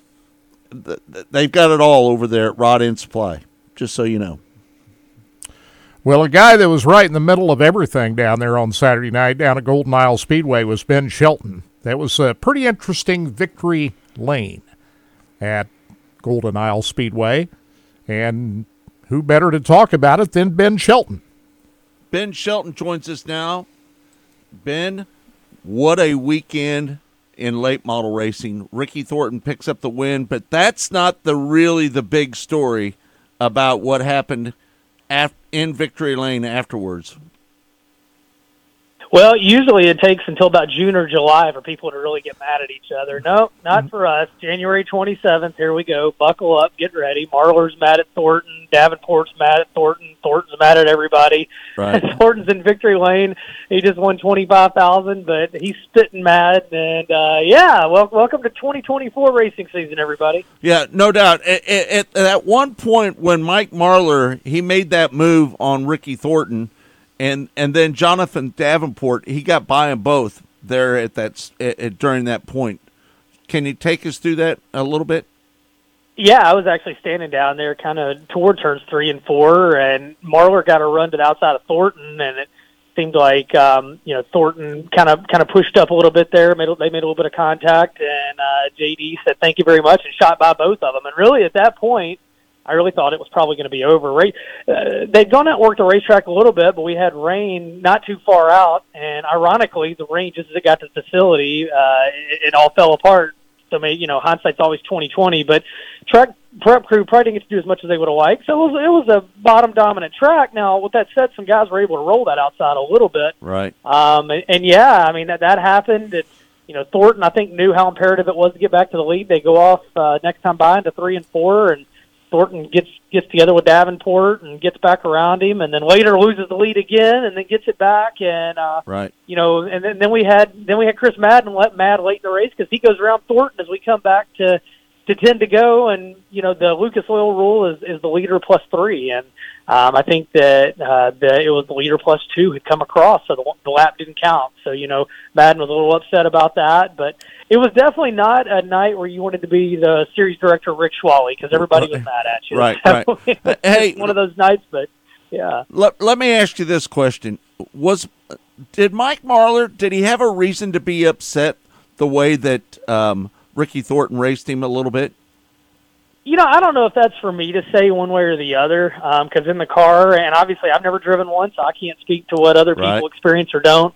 Um, but you know, I, I think they knew that passing was going to be at a premium, and I feel for Thornton. Thornton felt like, man, I mean, uh, for Marlar, he was like, man, that was my chance, and you know, he- he's with a new team, and it's twenty five thousand dollars. So, yeah, I mean, I, I would say from the ten thousand foot view, I would say that Marlar probably had a reason to be mad. You know, Right. whether whether it was truly justified or not, um, he, he had a reason. I mean, it's the, the sport's tough. It's like all forms of racing, and when you got a chance to win, you don't want you don't want anything messing it up. Right. Uh, Jonathan Davenport, did did he get into the corner a little too hot that one time and Ricky Thornton got into him or was that just a a, a move by Ricky Thornton just to upset JD? I, I think it was maybe a combination of everything, and I also think it was a combination of uh, of racing, you know, on a narrow groove racetrack, and, and guys getting really aggressive and, and going after it. Um, you know, from my perspective, and again, not neither one of the cars. Standing down in turn three, it felt like maybe you know Ricky got in the, in the corner a little too hot and just couldn't stay out of JD. Um, and and and then you know, and then that that happened, and you know, the one thing that I think is finally the under, possibly the underlying fact of it all is we just had a year where we watched Ricky Thornton Jr. win 23 of these series races and 40 wins overall. And I don't think, you know, there's not a lot of give in this sport anyway, but I really don't think, you know, guys want to give a guy that was that successful. They know they can't give him anything. Right. And so they, you know, I, I think it all added up, and then you throw twenty five thousand dollars on the line, and it just makes it that much heat more heated. Right. Ben, I don't think I've ever seen a driver as upset after a win as Ricky Thornton Jr. was climbing out of that race car. Were you surprised at uh, the way he reacted after that race? His attitude. You know, I, I, I was. Um, I think you know, looking back, the writing was on the wall because before he ever gets out of the car, his crew chief Anthony Burrows is over there yelling at one of the Lucas officials, Jeremy Shields, as Jeremy's waiting to hand him the Hoosier headband and the Sunoco checkered flag. I think I think the writing was there that, that he was going to be angry. You know, I probably one other time in my life, Bub McCool won the Gumbo Nationals down at Greenville, uh, won a, a ten thousand dollar super late model race and they he did not like the way the the race director talked to him on the uh, race fever during the feature, and he got out and he didn't even want to talk about winning the race. He wanted to read the riot act to the race director down there. So Right. I've been in that position uh, a few times, but not many. No, you usually expect a guy to win twenty five thousand. He's going to be far happier than he is mad. But Ricky was ready to uh, bite some nails in half down there. You know, in Victory Lane, uh, JD come up and he kind of nudged um, Ricky Thornton Jr. there in Victory Lane. Uh, Was that a, a, a sense of his displeasure when he did that? You think? I know JD well enough that there was probably about twenty percent joking. Maybe uh, you know what? I'm actually going to back up. I'm going to say there was two percent joking and ninety eight percent of hey, dude, you are not my favorite person right now. Right. So, um, and you know, and and Ricky just Ricky kept eyeballs forward. He, he didn't look at him, which was probably also a good move. And you know, and then of course JD gave me the uh, you know the, the quote there afterwards. It's it, it, buckle up. It's going to be a long. Yeah, the, the top three So- podium shoot can be kind of dangerous at times, can you know? But JD gave the the the greatest quote of the whole night when he said, "It's going to get exciting coming up." Yes, isn't it? yes, and, and and I do believe it is. I'm. Uh, we we rolled into Ocala, Florida yesterday, and we, we were off yesterday, and we're off today. But we get back to racing tomorrow, and formerly Bubba Raceway Park, now Ocala Speedway. Uh, it has a tendency anyway to get people upset, have some wild stuff happen. Right. So if you're gonna- if you're going to bring some hurt feelings, maybe some hot tempers, and some revenge into a racetrack. Uh, this one, again, buckle up, guys. It, it could get interesting. I, I will say this though, cooler heads. I talked uh, Jonathan Davenport's souvenir uh, vendor is staying here at the hotel, and he said he talked to JD yesterday, and JD said, you know, I, it's a new day. I'm kind of over it, but I don't think there's going to be a whole lot of giving when it comes down to it. So we'll, we'll see how it all goes. The late model world is really full of uh, a lot of stars right now in late model racing, isn't it? Isn't there a lot of them? Yeah, I mean, it really feels like it is. I mean, obviously, you know, Hudson O'Neill, he, he- he's won two out of three so far, and you got Bobby Pierce, red hot. I mean, hell, he won four races here with us out at the Wild West Shootout a couple weeks Right. ago, and now he's winning down under in the Super Saloons in New Zealand. I mean, he flew all the way down there for two races, and he won the other night. Um, so yeah, I mean, there is. I mean, it, there's a lot of, and then there's a lot of rising talent, and then you know, and you get the veterans getting their feet back under them, like you know, Jonathan Davenport. I really think Tim McCreadie's going to rally this year, and it is. It's exciting. Um, you know, Brad Sweet recently made the comment, you know, that that was a driving factor in creating the high limit series. He was kind of jealous of what was going on in the late model world with, you know, not only so much talent but also so many great paying races. So it is. I mean, you know, I think Scott Kirk. I think I told you guys last time I was on here.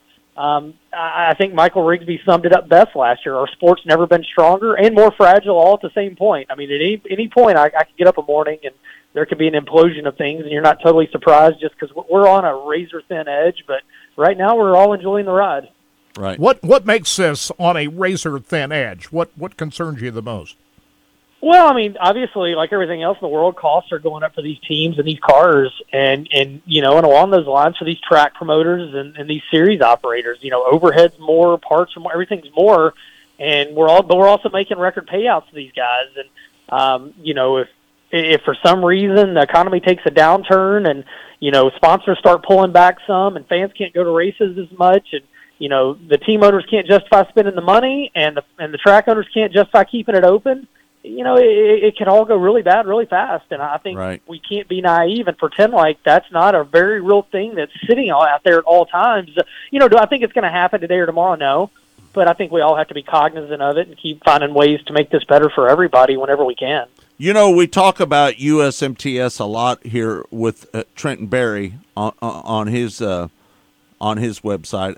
We talk to him quite a bit, and you know, the technology from late model racing is rolling over to the modified racing, and modified racing has become really expensive right now.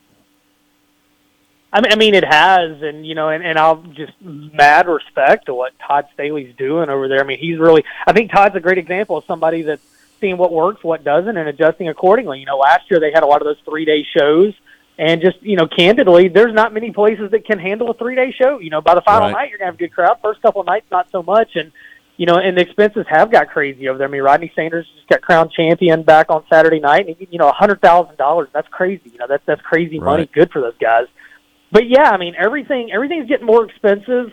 And, and the one thing that I've learned, and I'm the furthest thing from a tech guy that you'll ever see, but the one thing that I think I've come to learn is when you find somewhere to save money somewhere, racers are going to spend money and they're going to spend it somewhere else. So I feel like a little bit we are chasing our tails, and you know hopefully we can just find a way to keep make it all keep going. But we we have to be aware, and I don't think anybody thinks it's a secret that the stuff's expensive, and you know, and, and if if a couple key things shift one direction, you know, we could have a much different outlook than we currently have. Uh, ben, let me ask you a question. What what's it take to get a turnkey late model that could compete at the highest level in late model racing? What what is the cost of one of those right now? You would at this point, um, you know, based on last things I've heard, because I mean now you're looking at top of the line motor, you're talking fifty five thousand just for that. Right. Um, you know, you're you're you're, you're in that. Uh, man, it wasn't that long ago. It was a little less than a hundred. I'd say now you're probably one twenty five on turn turnkey, top of the line, everything. And then the expense of just traveling up and down the road has gone up considerably. You, you know, Well, it has. It has. It has. Yes. You know, a lot of people don't understand what it takes to get crew members to travel with you up and down the road because I traveled with a lot of crew members uh, over the years, and a lot of them get burnt out really quick, don't they? Well, you know, I think I think a lot of, uh, and this is where I'm going to sound like an old man. Hell, I am an old man now, so I guess it makes sense.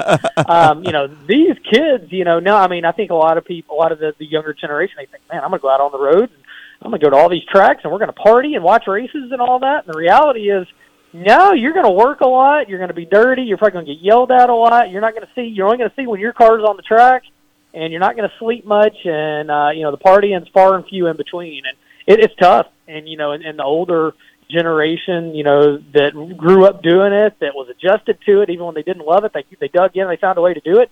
A lot of those guys are moving out of the sport, or they're getting older. I mean, Right. and um, you know, that's why I think like what UNOH does, you know, University of Northwestern Ohio. I think that's what's so paramount because they're teaching these kids the trades, and and it it is it is bringing some new younger members of these teams, and I think that's crucial. Um, you know, there's not a there's not a lot of kids that are out there working on their personal cars anymore, much less their race cars. So, Right. uh, yeah, I mean that that's a I can tell you right now if, if you've got you know even if you don't have any experience, but you got a strong work ethic and all that, you can about go find a job anywhere you want right now with these teams because they're all looking. But the thing is, there's not a lot of guys that are looking to get hired. Yeah. the the Lucas Oil Late Model Series is uh, probably, in my eyes, probably the premier series. Um, I know we've got the World of Outlaw late models, but uh, right now it looks like Ricky Thornton's got the lead in the points right now, right? Well, right now, you know, it, it, it's kind of a juggernaut up there because you got Thornton, and I actually think Davenport and Hudson uh, tied for the points lead because they, they do points a little bit different down here. Now, so far, you know, all the points are counting, but um, there's technically there's 15 total Speed Weeks races for the Lucas Oil Late Model Dirt Series down here. Now, the first three to East Bay next week, those don't count as points events. Um, so you have 12, and they take their best six. So really, you just need to have six good races out of Speed Weeks um, so you know, if you've gone out there and you've gone 0 for 2 so far and had two really bad outings, um, is that ideal? No, but you're not down and out because you you know we've had one rained out, so you still have you know we've got two in the books, we got nine left, and you try to have six good points performances, and then you move out of here into the season. But um, yeah, it's a little confusing for some on how the points work down here, but I, I kind of like it, guys. It's it, you know I think it's hard knowing that you know these Lucas shows down here, the Outlaws are off on those nights, and these fields are tough, and especially with a rookie contender, man, you don't want him coming out of Speed Weeks 45th in points and thinking, man, I'm not going to do this. Right. Um, so, so yeah, I, I do like what they've done down here, and you know, the Outlaws, they just uh, two weeks ago or week, a week and a half ago, they had a great week over there at Volusia with the Sunshine Nationals. They battled weather a little bit, but they had two great races, and uh, yeah, just you know, exciting times down here. The next few weeks are going to be interesting to see, you know, who rises to the challenge and who else's feelings are hurt and where we're at when you know we head out of here in about three weeks. Uh, ben, I know this is so competitive. Ricky Thornton Jr. had such a epic season last year. Jonathan Davenport two years ago. Uh, now Ricky Thornton Jr. Yes, he's off to a great start. He got that big win the other night, but he's got a big target on his back now. How's he going to handle it? Um, I, you know, one thing about it is I think that you know getting Thornton. Um, you know, getting him fired up actually that could be really bad for everybody else. I made the comment the other night, meant it, uh, that a mad Ricky Thornton Jr. is a dangerous Ricky Thornton Jr. I could see him winning both races at Bubba Raceway Park, Ocala Speedway this week, and then this weekend at Alltech. He loves both those places, and and he made the comment the other night. They've done messed up and made me mad. So um, I think he. I don't think it, it, it falters whatsoever uh, when it comes down to that. I think he'll rise to the challenge. But I also think when he's getting into the closing laps, he's going to be looking at that scoreboard to see if the 49 or the 157 are back there too. So, yeah. hey, you know, I think I don't think he's worried, but I think he's going to be keeping a watchful eye. Ben, I can't thank you for taking the time to join us here on Monday. Uh, I, I, I sure appreciate it. I know that it, it was a long weekend for you down there, and I can't thank you enough for taking the time to join yeah, us. Yeah, is Dustin Jarrett okay?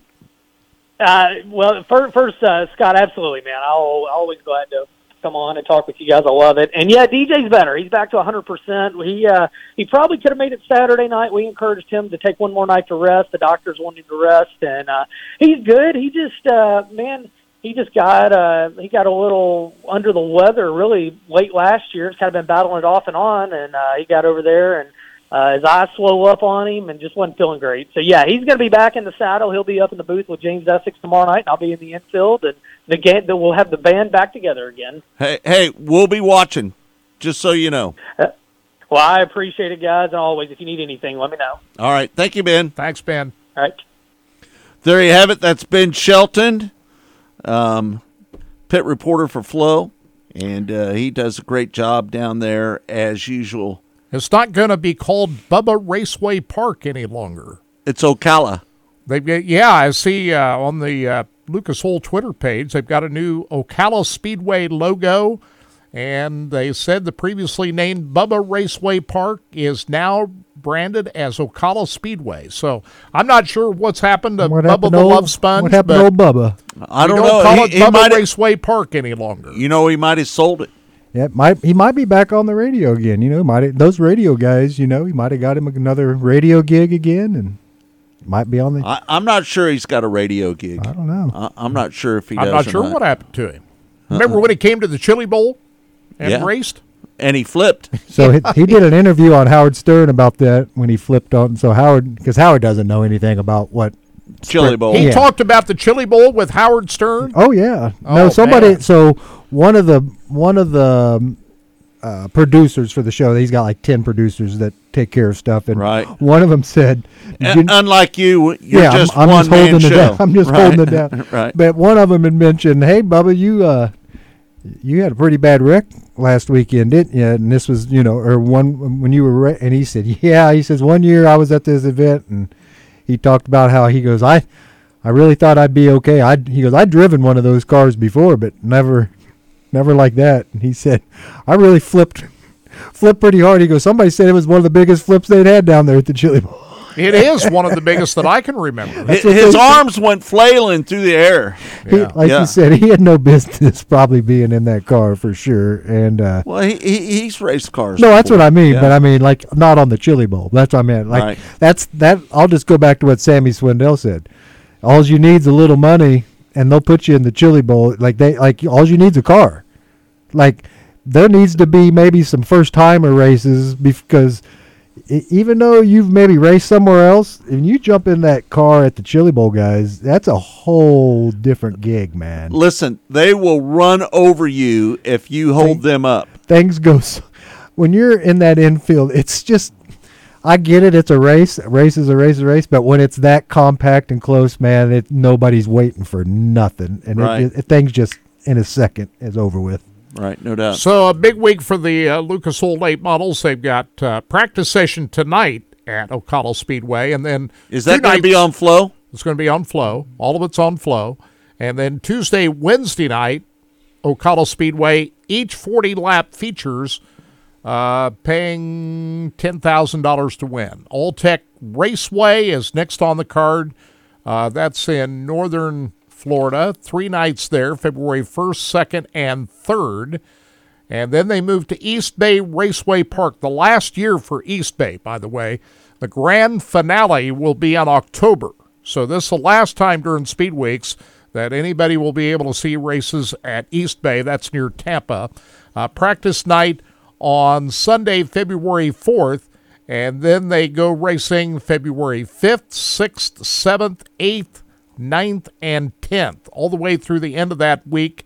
And uh, then later in the month of February, they're back to Golden Isle Speedway. So lots of late model racing going on. The sprint cars will be opening up next week at Volusia, including the World of Outlaws, the NOS Energy Drink World of Outlaws will have action the weekend of February the 7th. And then the High Limit Series at East Bay the week after that. So it's going to start to pick up here pretty it's quick. all starting now And, and they've got the uh, UMP modified. They're going to be racing on the fifth and sixth down at Volusia as well. And then uh, the following night, the, they will have the UMP modifieds with the World of Outlaws, and uh, the World of Outlaws uh, again will be running on the uh, seventh, eighth, 9th, tenth, and um, then they're going to have uh, non-wing sprint cars um, down there. I guess that's the Extreme Series, isn't it? Uh, USAC sprint cars going to be in action down there. Oh, Yeah. The National Sprint Car Tour and the World of Outlaw late models and Super Dirt big blocks the week of the Daytona 500. So NASCAR will be kicking off next Sunday at the Coliseum at Los Angeles. The uh, the Busch Light Clash, they called it, for the third year at the Coliseum in Los Angeles. That's next Sunday, Daytona 500, February 18th. So exciting time of the year. I love it when February rolls around. right. And uh, just so you know, uh, Timmy Hogan he picks up the the uh, three quarter modified wins down there. He he, he was a three peat. That guy won all three nights. How about that? Mm-hmm. Three quarter modifieds. What is that? Three when they say three quarter modifieds. It's three quarters size of a modified, Kirk. Okay. Yeah, There you go. that's that's it. Explains that. Yeah. Uh, Rolex 24 was held uh, over the weekend at Daytona International Speedway. I watched quite a bit of that on Saturday. And uh, Penske is in victory lane. Yeah, Roger Penske was there. What a year he's had. He's had a pretty good year, I'd He- say. huh? I'd say a good year. They won. They won the NASCAR Cup Series championship with Ryan Blaney. They won the Indianapolis 500 with Josef Newgarden, and they won the championship this year. I think. or Yeah, in, in IndyCar. and then they pick up this. That's Uh, pretty good. Uh, No, I think Alex Palou won the Palou won championship the in IndyCar. So they didn't win the IndyCar championship, but the Josef Newgarden, who won the Indy 500 last year, was part of the team that won yesterday at the Rolex 24, driving a Porsche. And so, uh, congratulations to them. Racing season's kicking off, guys. It's getting ready to Yep, roll. no doubt about it. I rolled through Lakeside Speed. Went by Lakeside yesterday right during the before the Chiefs game, and looks like they were out there working even yesterday. I saw the gate open, so somebody was out there doing something out there working at Lakeside. So And you saw a commercial yesterday on Oh, TV. oh, and oh, by the, oh, by the way, you're they- thinking, hey, that was Lakeside Speedway. Yep. That commercial was it shot. was.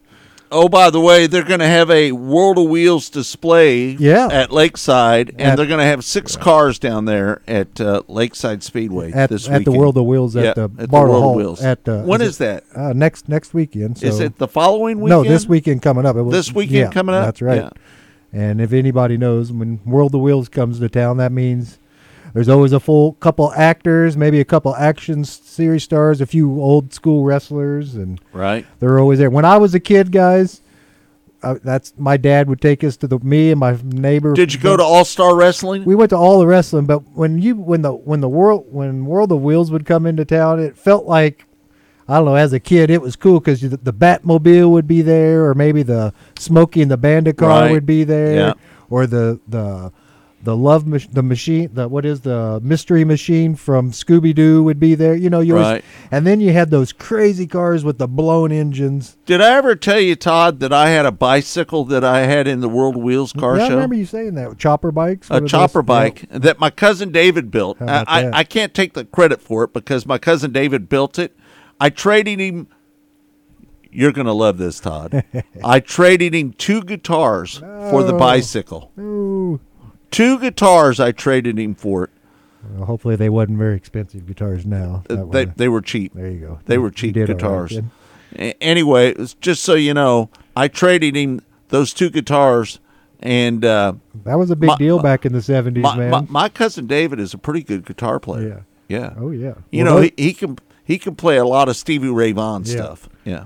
Well, those those chopper bikes back in the seventies were the They were pretty cool. They were pretty cool, and they were the they were the stuff. You know, everybody. I don't know if you can find it on my uh, my Facebook page. I, I looked for it uh, um, one day, and I it's, it, I think it was tagged in a post, is why I couldn't find it.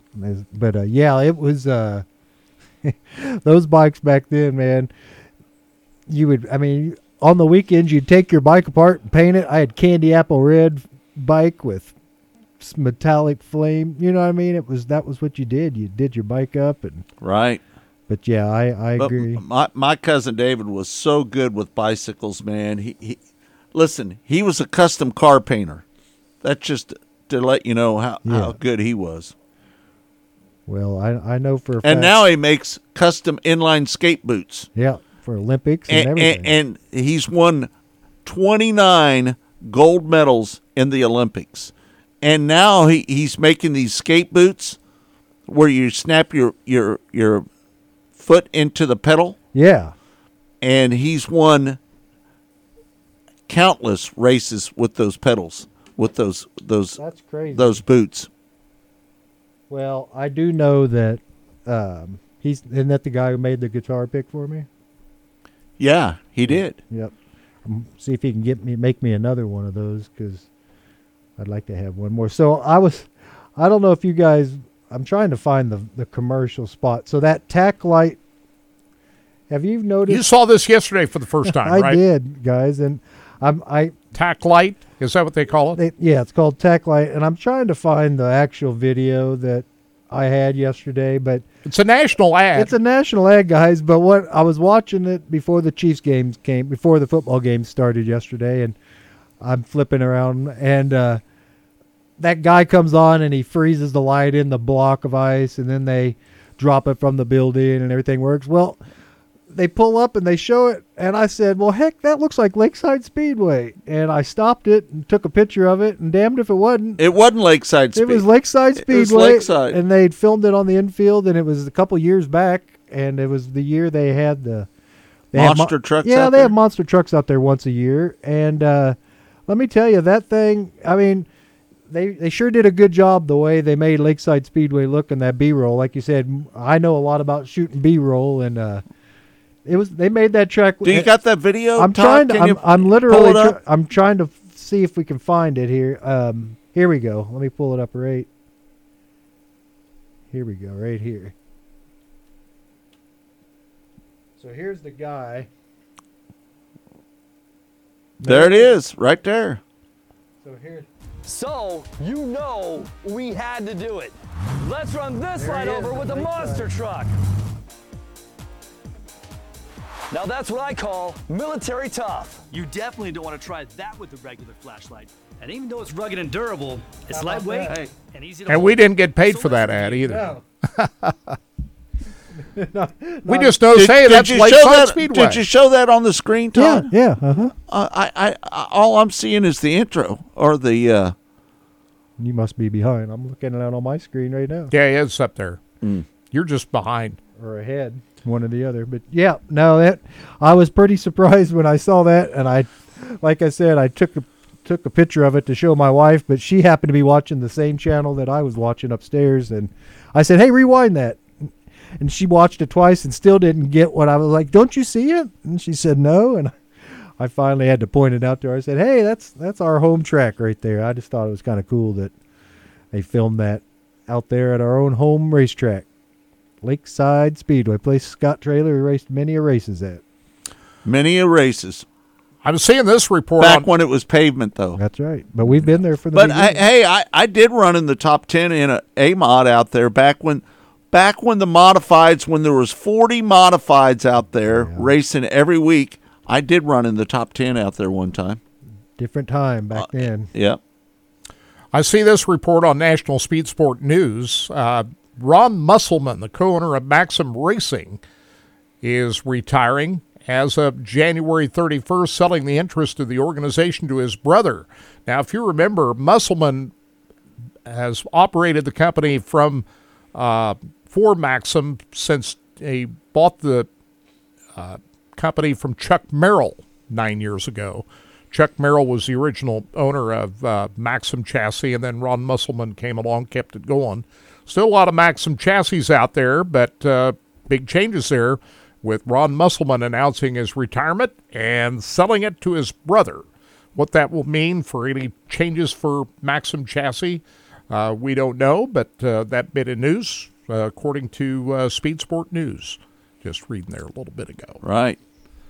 Hey, hey, Todd. Yes, sir. Yes, sir. What do you think of Walter Trout as a guitar Good player? Good guitar player. He, he's excellent, isn't he? That's right. Some good guitar players out there. Who, who- who is your favorite guitar player of all time? Would would it be Eddie Van Halen? Well, Eddie's my one that you know when you're a kid you latch on to somebody, and he was still the greatest as far as I'm concerned. The greatest living guitar player, rock guitar player for me is Steve Vai. It's out there right now. There's probably nobody. I mean, he's he's the best there isn't he? He's Berklee. I mean, he went to college for music. He went played with Frank Zappa. You know, he like you said, the guy. He's a composer more than just a musician. He he composes a lot of does a lot of film scores and stuff too. So it's just not that. But yeah, there's some uh, pretty good concerts that are hit. Man, I just saw Hearts coming to ta- coming to places. They're not coming to Kansas City, but I wonder. Uh, it, Where's the closest they're Isn't that to? strange, Yeah, Todd? That O- that uh, big acts don't come to Kansas City. I mean, we get some, and we get a lot of them. Don't get me wrong. We just We get a few. we and I if maybe if there's something already booked tonight that you know I get it. There's if you have a bigger show booked or something else is Who'd already. you tell me was that going to Knuckleheads? uh, well, Living Colour's going to be playing down there, which is a you know good band from the '90s, and and uh, When is that? that will be February 13th, I think. It's on a Monday night, I believe. Yeah. But yeah, um, like I said before, support. Do the- you even know who Living Colour is, Kirk? No. They were No. all black band. They opened up for the Rolling Stones on a couple tours. Yeah, they were really. they They're real. Hey, the guitar player Vernon Reid. Vernon Reid. He is an excellent Yeah, guitar player, just, isn't uh, he? yeah, Yeah. They're, they're like you said, they were they were super hot in the '90s and and uh, still out there doing it right now. My friend Cult up Cult personality. of Personality is song. Yeah, yeah. my my I was a bass tech for a while, and my one of my best friend, you know, that I toured with, and Eddie Pruitt, he uh, he was one of the finalists for the replacement bass player gig for that. He flew out there a few times and and. and Wasn't he, he was really close to landing that yeah, gig, was wasn't he? One of three. They had they kept calling three guys back, and the guy they pulled back, like Ed said, he goes, "Look, I, I can't argue with who they picked.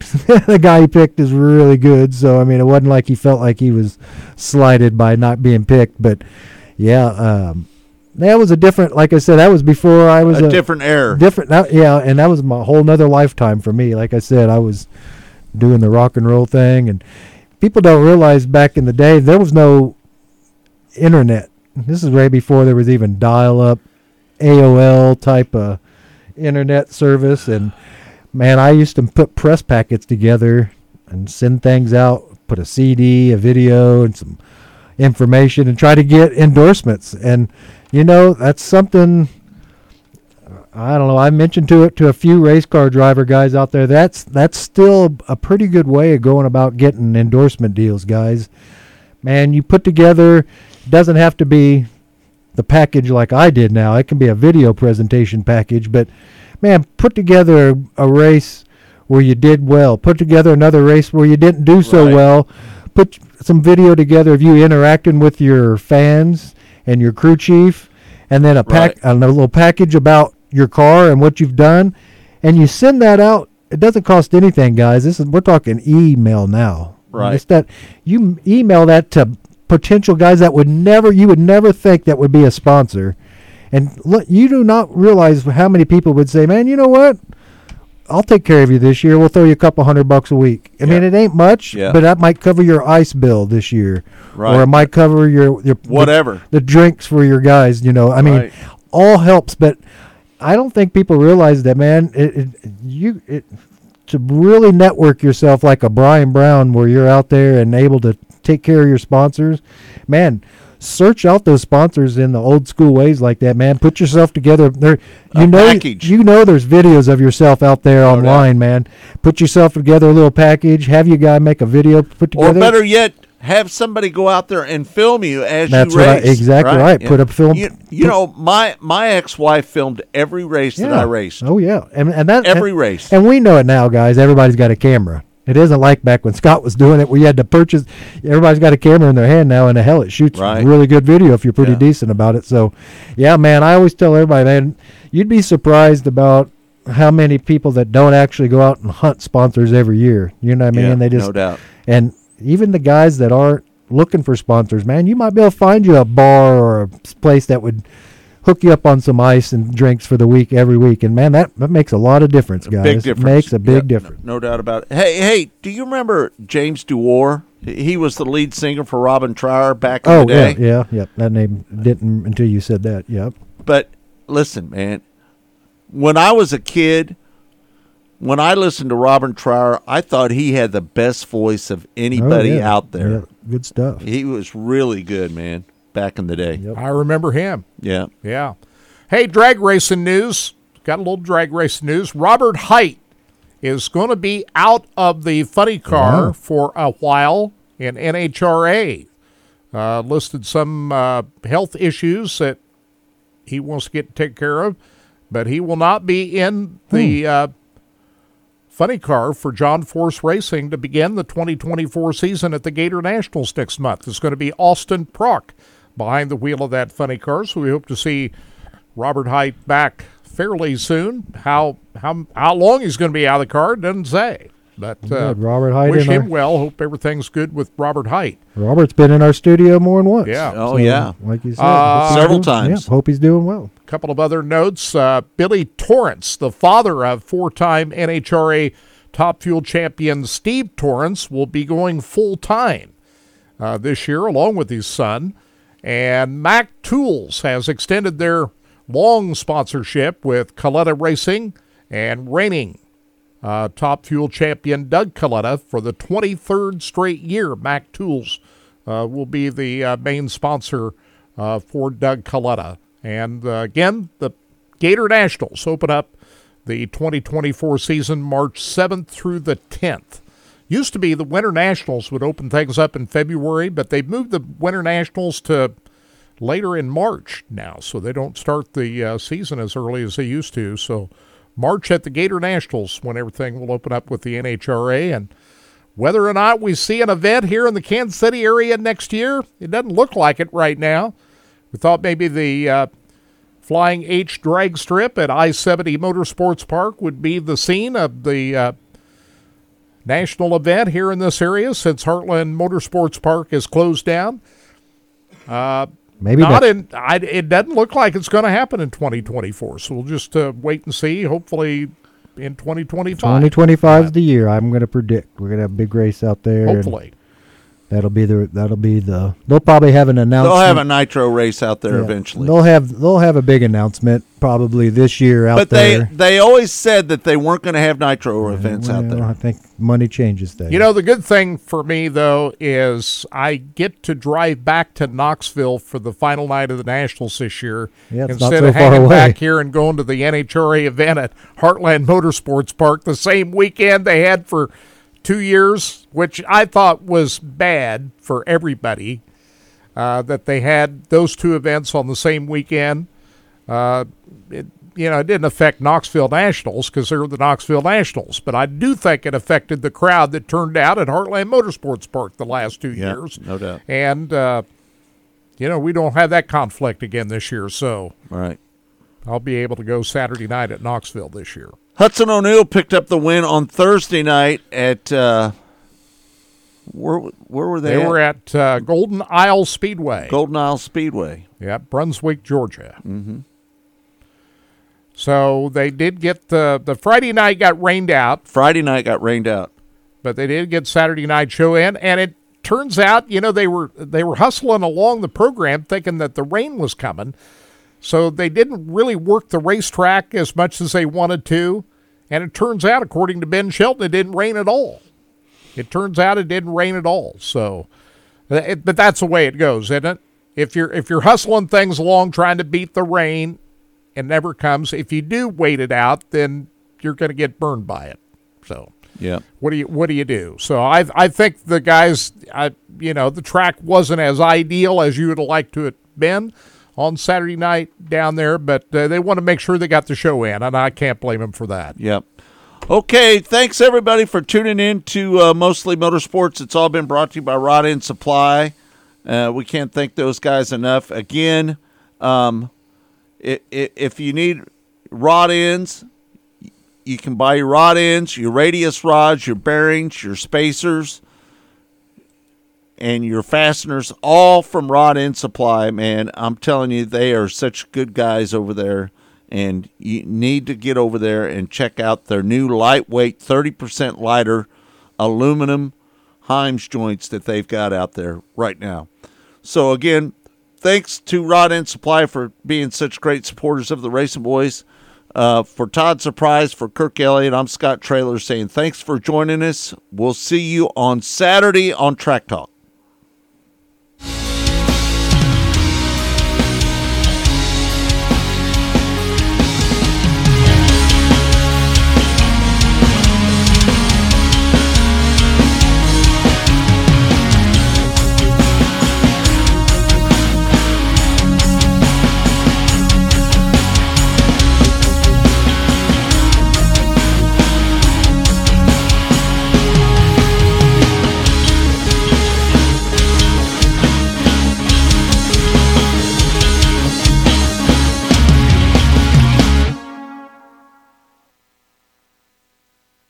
Go harder, faster, stronger with Rod End Supply. Whether you are running industrial, farming equipment, or a race car, Rod End Supply has the assortment of rod ends, radius rods, and specialty products that will help you lead the field in performance. Our superior design means our rod ends last longer and perform better, giving you the edge on the track and saving you money. Contact Rod End Supply or order online today at rodendsupply.com. We don't just sell them, we race them.